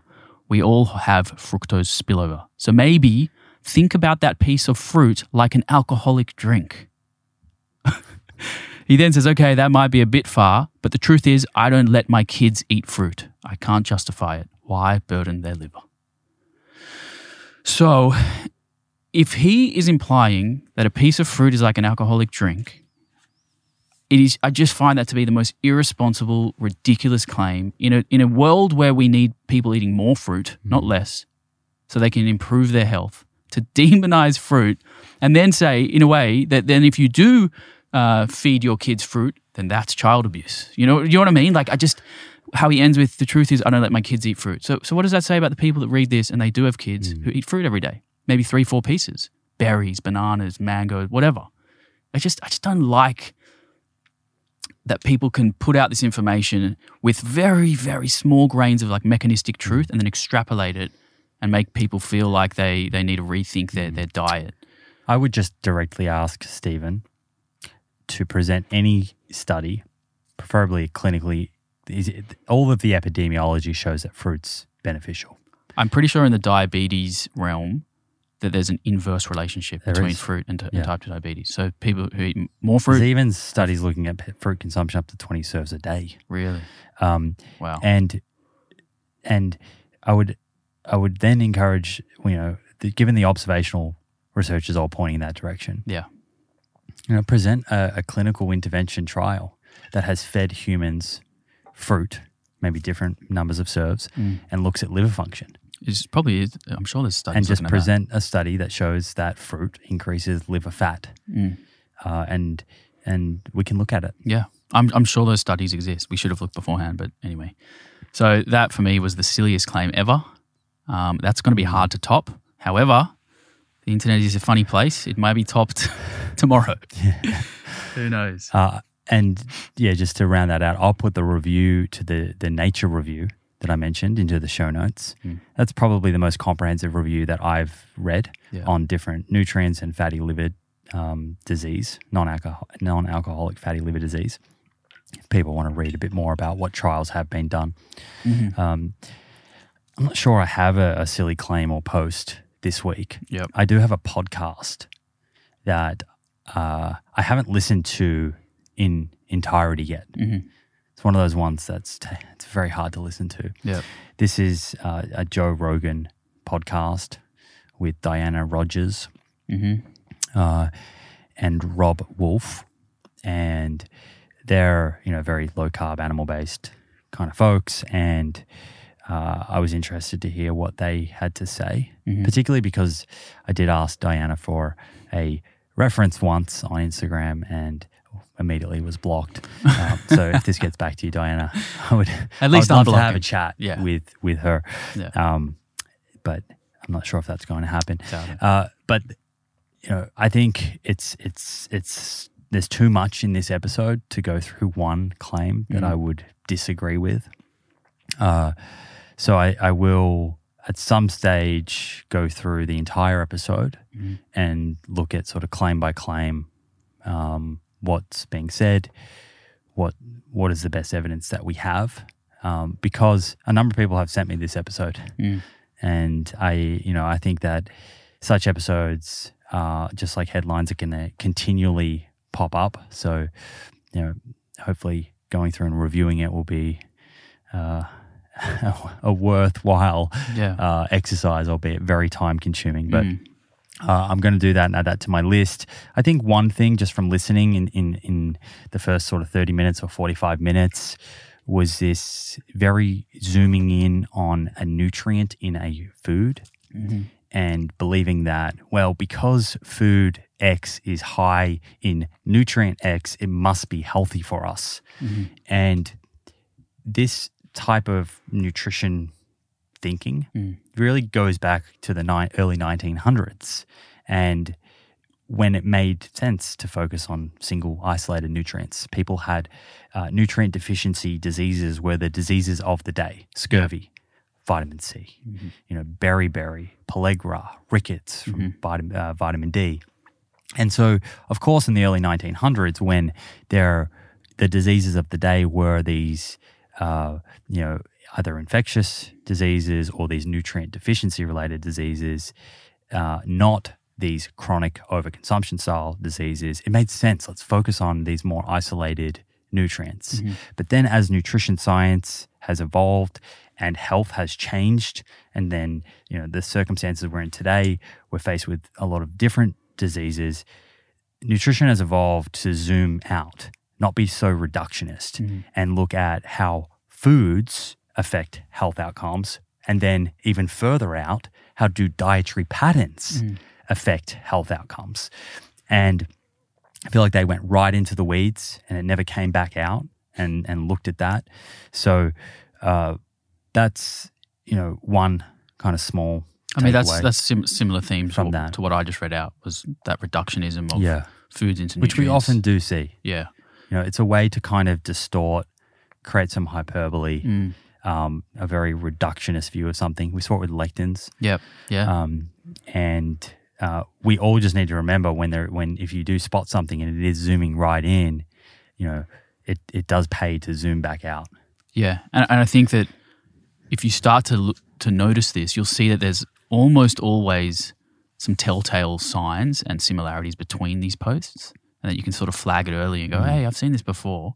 It'll raise an eyebrow initially, It's like one thing is responsible for all of the poor health. Correct. That's usually a red flag. and it's usually I have the solution. I have the solution. They lied to you. yes. I have the truth. That's right. Truth seekers. correct. A lot of this kind of hyperbole, Yeah, um, very emotive style language that's it. is it's alarm bells. Yeah, and and- and when when you know if you were to say interview 100 experts in nutrition, Mm. if one person has a very strong belief that goes against the 99, that's probably saying something that there's a deeper motive than you know what that person's really talking about, and that they might be missing the mark Sure. there. And I- you know, just speaking of Joe Rogan, I think that. I'm actually a big fan of Joe Rogan. I know he's in the headlines at the moment, and he, he's, I find him very entertaining. I laugh at what he says. I love his guests are I think you can be a fan of him And- without agreeing with him. Sure, absolutely. Like like you can be a friend Yeah. to someone Right. who of course you're not going to agree on everything. You can Exactly. still be friends. right. I, I actually, I really like him. I find him entertaining. Uh, I, I, in particular, I like the comedians he has on and the interesting people. He has a fantastic um, amount of guests that he gets on from all walks of life. It's incredible. I think where he goes wrong is he, if he were to get, say, those other 99 experts on those controversial topics, we might see a very different story being being portrayed. And I think he just picks, he does cherry pick, you know, one or two of those controversial figures hmm. who who's you know goes viral and it infiltrates social media and headlines, and all of a sudden he's you know hmm. getting a spotlight sh- shine on him and he's in trouble. But he has started to balance that out. Where he's in a hard position is that even if he does have guests with, so he has, you know, someone on with a more extreme view and then someone who's more balanced, Mm. the extreme view episode gets shared more. Correct. It gets amplified more Right. often. And it's a false equivalence in that it's like a 50 50 split. It's like here's an extreme view, here's a consensus view. Which one's right? But if you see the other 99 consensus views behind that guy, all of a sudden the scale is tipped. Now you have the one extreme view to every 100 of the other view. So it doesn't actually give you a ratio of how many people have this extreme view like guest A and how many have the consensus view like guest B. I think that's a false equivalence that's probably an issue, but I've noticed him trying to he's trying to balance it. Like he'll have a climate scientist who's controversial, followed by one who's more of a sort of co- conventional or conservative view. Um, and it's it's good. I think it's good to see. We want, we want to hear both sides of the story, and I think that I think you know, he wants to. Yeah, You know, most I do. importantly, I do. think he wants to hear different ideas. Yeah. Um, He also lo- loves a, a conspiracy. They're interesting. Sure. They're entertaining. I, I entertain them, but I certainly don't live my life by the, the principles of these conspiracies. Sure. Anyway, so folks can can keep an eye out on the socials. I'll let people know or announce on the podcast when I've done that review of that episode uh, in in full. Mm-hmm. And uh, as I said, I would love to sit down with Diana. Yeah, Uh, I'd love to have her on the show. that's awesome. Mm. I've, I've uh, invited her before, but um, no luck so far. Okay. So we've got two more segments to go through: good news of the week, and then any interesting books, movies, documentaries, or podcasts. Yep. Let's do the good news. Okay. Uh, sadly, it, I sound like such a pessimist at the moment, but but sadly, the world is is really. It's hard to find good news right now. Like, let's be honest. There's, you know, right now in in, in Australia, we have some horrific flooding. We had the shark attack two weeks ago. We've got these communities that are now underwater. Animals and people uh, are losing their homes and, and their possessions, and Dying in some cases. dying, correct? The government aren't doing the best job of helping with this rescue. We're, we're seeing civilians doing most of the rescuing, which is it's unheard of. Feels like it's a, a little slow It's to it's, it's a bit slow. Whilst they were Almost like we weren't prepared enough. we weren't prepared, and also when you contrast it to the rapidness of their response to COVID, they got army on the streets trying to tell people to stay inside.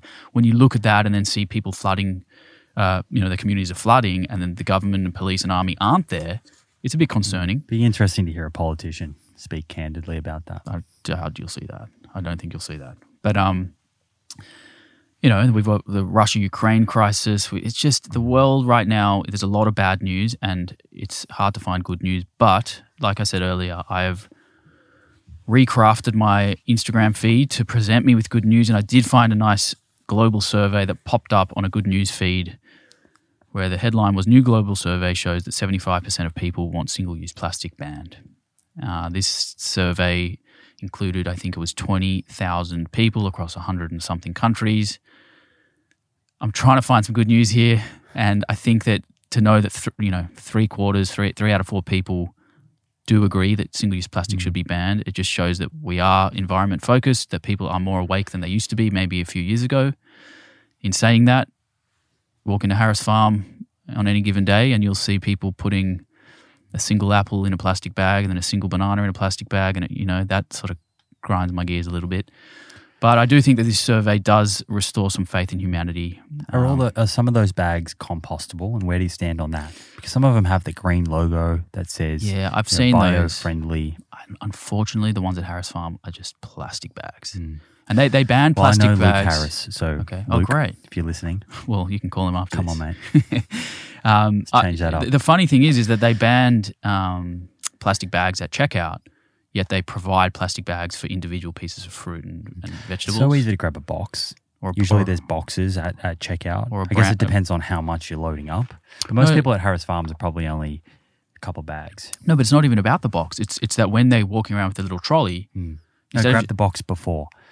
Oh, but you the can. But, but the point is, you can put your apples and bananas straight in the trolley. You Why, could. They don't have to be in a plastic That's bag, right. and then you put them in a box when Yeah. you leave. So what or bring I your own. Bring your own is- bag. Is yeah, bring your own bag. Or a lot of grocery stores, at least here, Yeah, it's in Australia, uh, you can as you take your trolley in, find the empty boxes that's true. and just put your Put it in. produce straight into that. That's true. But I guess to know that people are waking up to the fact that single use plastic is an issue. Um, but but I, I have been seeing a very concerning amount of disposable masks in the ocean every day that I swim. And I encourage people, if you see it, obviously pull off those the little earpieces because animals get stuck in those, and then bin it. And I yesterday I must have binned fifteen of them.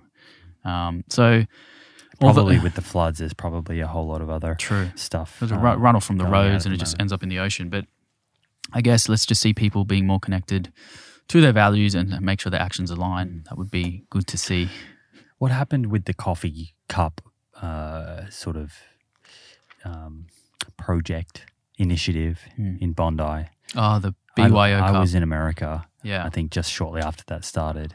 Yeah, uh, it went ahead. So we had, I think it was one week of cafes signing up and jumping on board to basically say, we are against coffee cups. We stand for reusable cups. So either bring your own or dine in and drink your coffee. It takes five minutes. You don't have to have a takeaway cup every single time you drink your coffee in the morning. A lot of cafes jumped on board in Bondi, and then it actually beautifully expanded to the northern beaches and other areas. And I think it was, you know, very impactful. There were a few cafes here that didn't jump on board and a bit disappointing. My local cafe where I get my coffee every morning. They Um, didn't do it. they didn't. Uh, I'm not going to. I'm not going to call them out on this. I, I don't think that's fair. They have their own reasons. One of the reasons that makes it difficult was because of COVID. They didn't want to be handling other people's cups Mm-hmm. at the risk of spreading COVID. I understand that. Um, yeah, and so they, they I'm don't judging. To, uh, they don't want to get shut down. Yeah, because as they- soon as it, correct. back then, when there was a, a COVID, uh, you know, someone got positive, they would and have they to close their doors. back. You'd have to close your I mean, I understand. And the They're- they're cafes were doing it business. hard enough. Absolutely. That's why there was no judgment there. It was just a little disappointing. But it was really nice to see people who usually would be just using a single use cup Hmm. day after day spend 20, 30 bucks on a, on a reusable and maybe develop a new habit. and a new habit. That's right. So I thought that was a great campaign. That was really good to see. So there's some more good news. Thanks for reminding me about that. Cool. I don't have any good news for the week, so uh, should I don't blame you. Should we?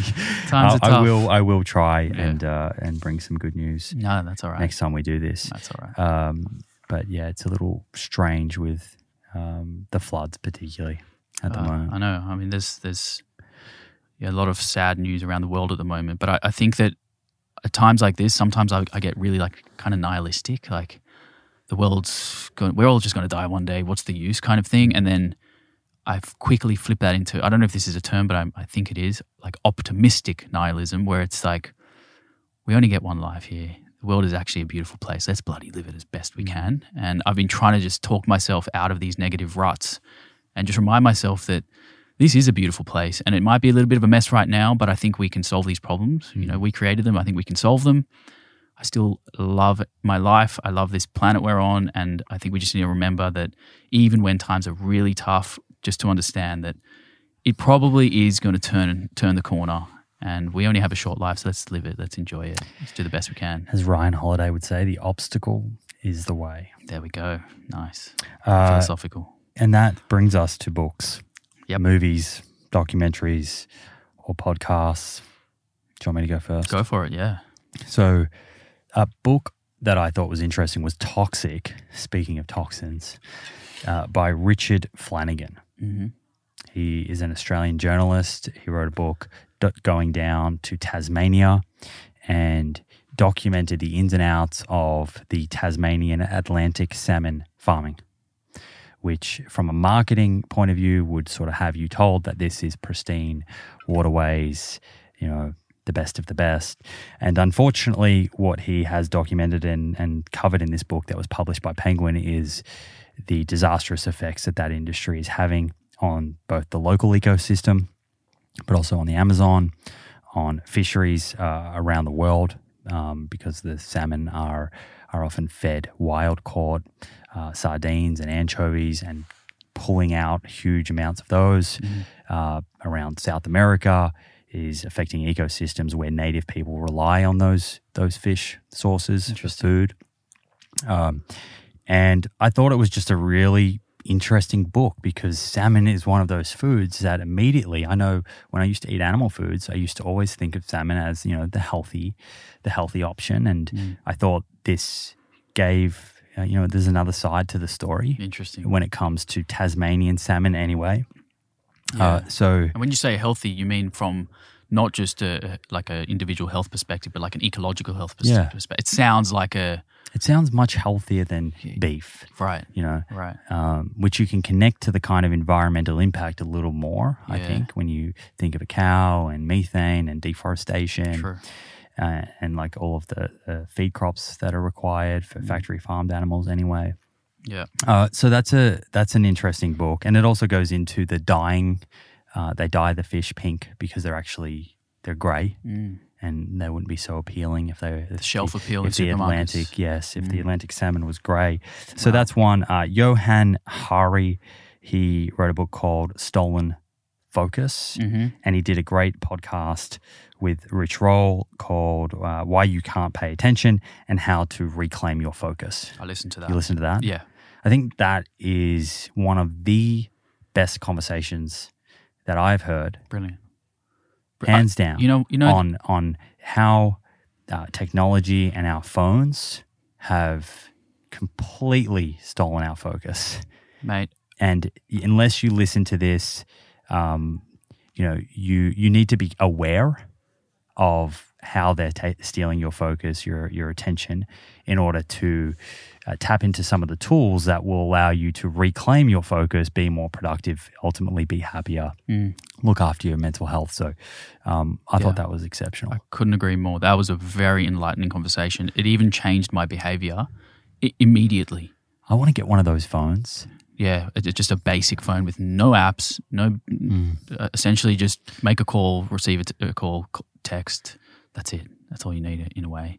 The problem is, us as humans we'll find a way around these these obstacles that even if we put in place for ourselves, we find a way around them. Like you can have screen time, you know, uh, a- a- alerts and alarms, and and lock yourself out of apps and stuff like that. But it's hard. It's a real proper addiction. But I did change my behavior for about a week, and then it just slowly crept in. But I'm aware of it now. Every time. I, I, I'm Just- aware too, but it, they're so good.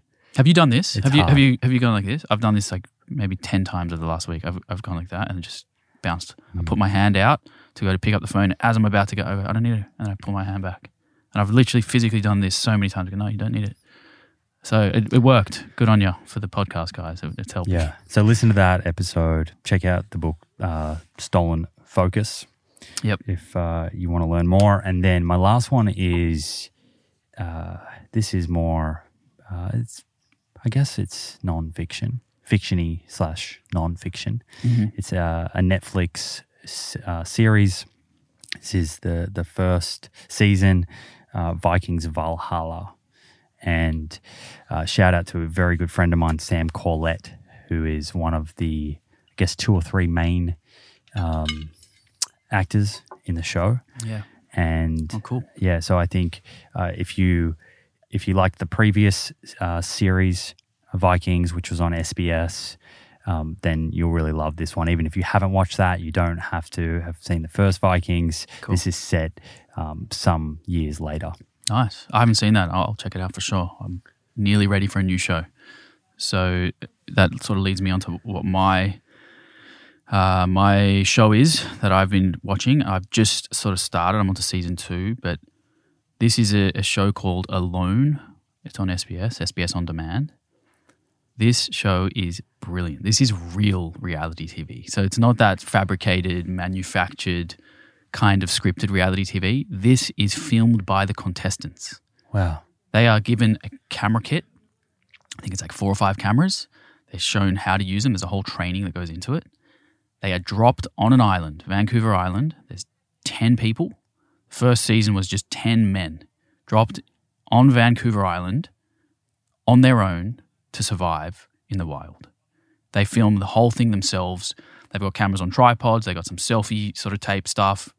And it takes you on a journey into the psychology of human beings when they're put into a in a position of solitude, like real solitude, not just where we, you know, the solitude that we kind of experience day to day, where you might meditate for an hour or be alone in a park. This is survival. So what they do, what they're given is ten things they can take with them to survive, and obviously those ten things have to either help with food, fire, shelter, or water, and they're left on their own in the wild. Last man standing wins. Do they get to choose those 10 things? They choose out of a list of about 50, so you have Right. to choose wisely. Everyone, you everyone's are a bit different. Well, if you asked me that before this show, I and like water is one of those? Or, No. or you can get access a creek? you have to have access to natural flowing water, so it's a creek. So what they done, what they do is they drop them off though in different positions on the island, and, and the resources in these positions are very different. Some are close to a beach hmm. with free flowing What about food? fresh water. Find it. Good luck. Gotta find it. Yeah, and in this particular place, the main source of food is um, is fish. One of the guys was actually vegetarian, really interesting, and he was eating fish for the first time in many years. And you could see the relationship that he had with the fish under those circumstances. Not only made sense for survival, but you could see he honored the life of the animal, and he was so aware of what he was eating compared to the culture. And So is there other food as well? If you can find mushrooms that are find it. Edible, if you know hmm. seaweed, kelp. So that the, I mean, they're hungry. These people are really hungry. So essentially, what happens is ten people on an island, last person standing. You can tap out at any time. You have got a satellite phone. You can say, "I'm done. I'm out." Here's the thing that makes it interesting: seven thousand black bears. I'm making these numbers up, but it's close to this. Seven thousand black bears, 2,000 coug- 200 cougars, wolves. So you're Come on. I'm telling you, What did they have to do? Sign a see it- waiver? Surely they signed their life away 100% but you can tap out at any moment. So a lot of contestants had their first encounter with a black bear. They're out done. They could not do it. They couldn't face it. And the last person standing wins half a million dollars. You don't know how many people are left on the island because all you've got access hmm. to is, you, just you on your own. So you, it could be 50 days 100 da- you don't know. So every camera angle, is them. the only people on the island is them. There's no camera crew, zero camera crew on the island first aid. there's b-roll footage but they get it all before they get there Right. they dropped off helicopter or boat and then that's it Alone. they've got a first aid kit they've got a So they are actually alone. One hundred percent alone. But the beauty about and they this can show, they work together at all? no, no, no, every man for themselves. You don't see anyone the whole time. Oh, you don't see anyone. No, th- And all of They live so in about just self they're self tapes, and you live in about maybe two, three How are they hundred charging their devices? I, that was my question. I don't know. I want to find out about that. I was really interested in that. There's got to be maybe a solar powered sort of battery source in that Mm-hmm. big case. Um, but the the part that I found so fascinating about this show is, what do you think these people missed the most while they were out there? You see, I'm talking. You see the toughest, strongest ex-military, ex-police men crying like babies Friends and family. that's it, mate. That is it. Not once do you hear someone say, well, in, in the first season anyway, not once do you do you hear them say, "I miss my They're car, craving connection. I miss my house, I want that food." No, they're starving, they're hungry, they want their loved ones, their wife, their kids. That is it. Family, companionship, and it's just the the impact of solitude on these people. It exposes all this raw emotion Mm.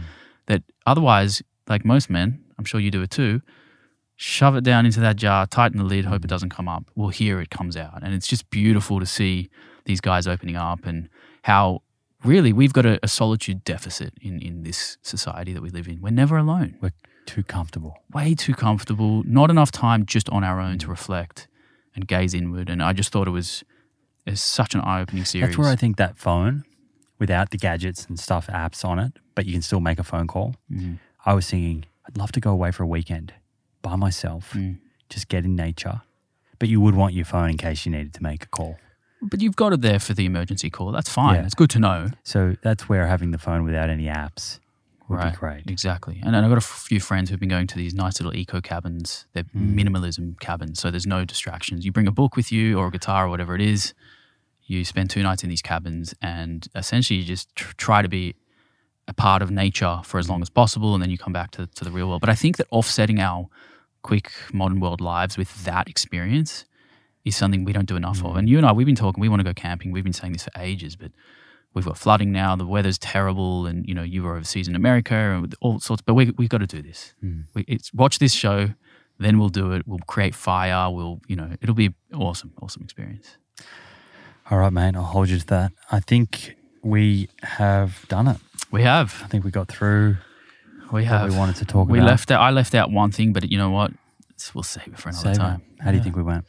Well, it was really fun. I enjoyed that sort of free flowing format. I think that you and I have discussed enough nutrition chat and stuff offline as well. That We still snuck a bit of that in there. Of course, it's always going to be there. It's part of who you are. Uh, that was that was really fun, man. Thank you. And the new studio is awesome. Happy to be here. The last time we did a pod was in Byron in that little it was cabin. raining. It was raining A lot. It's raining still.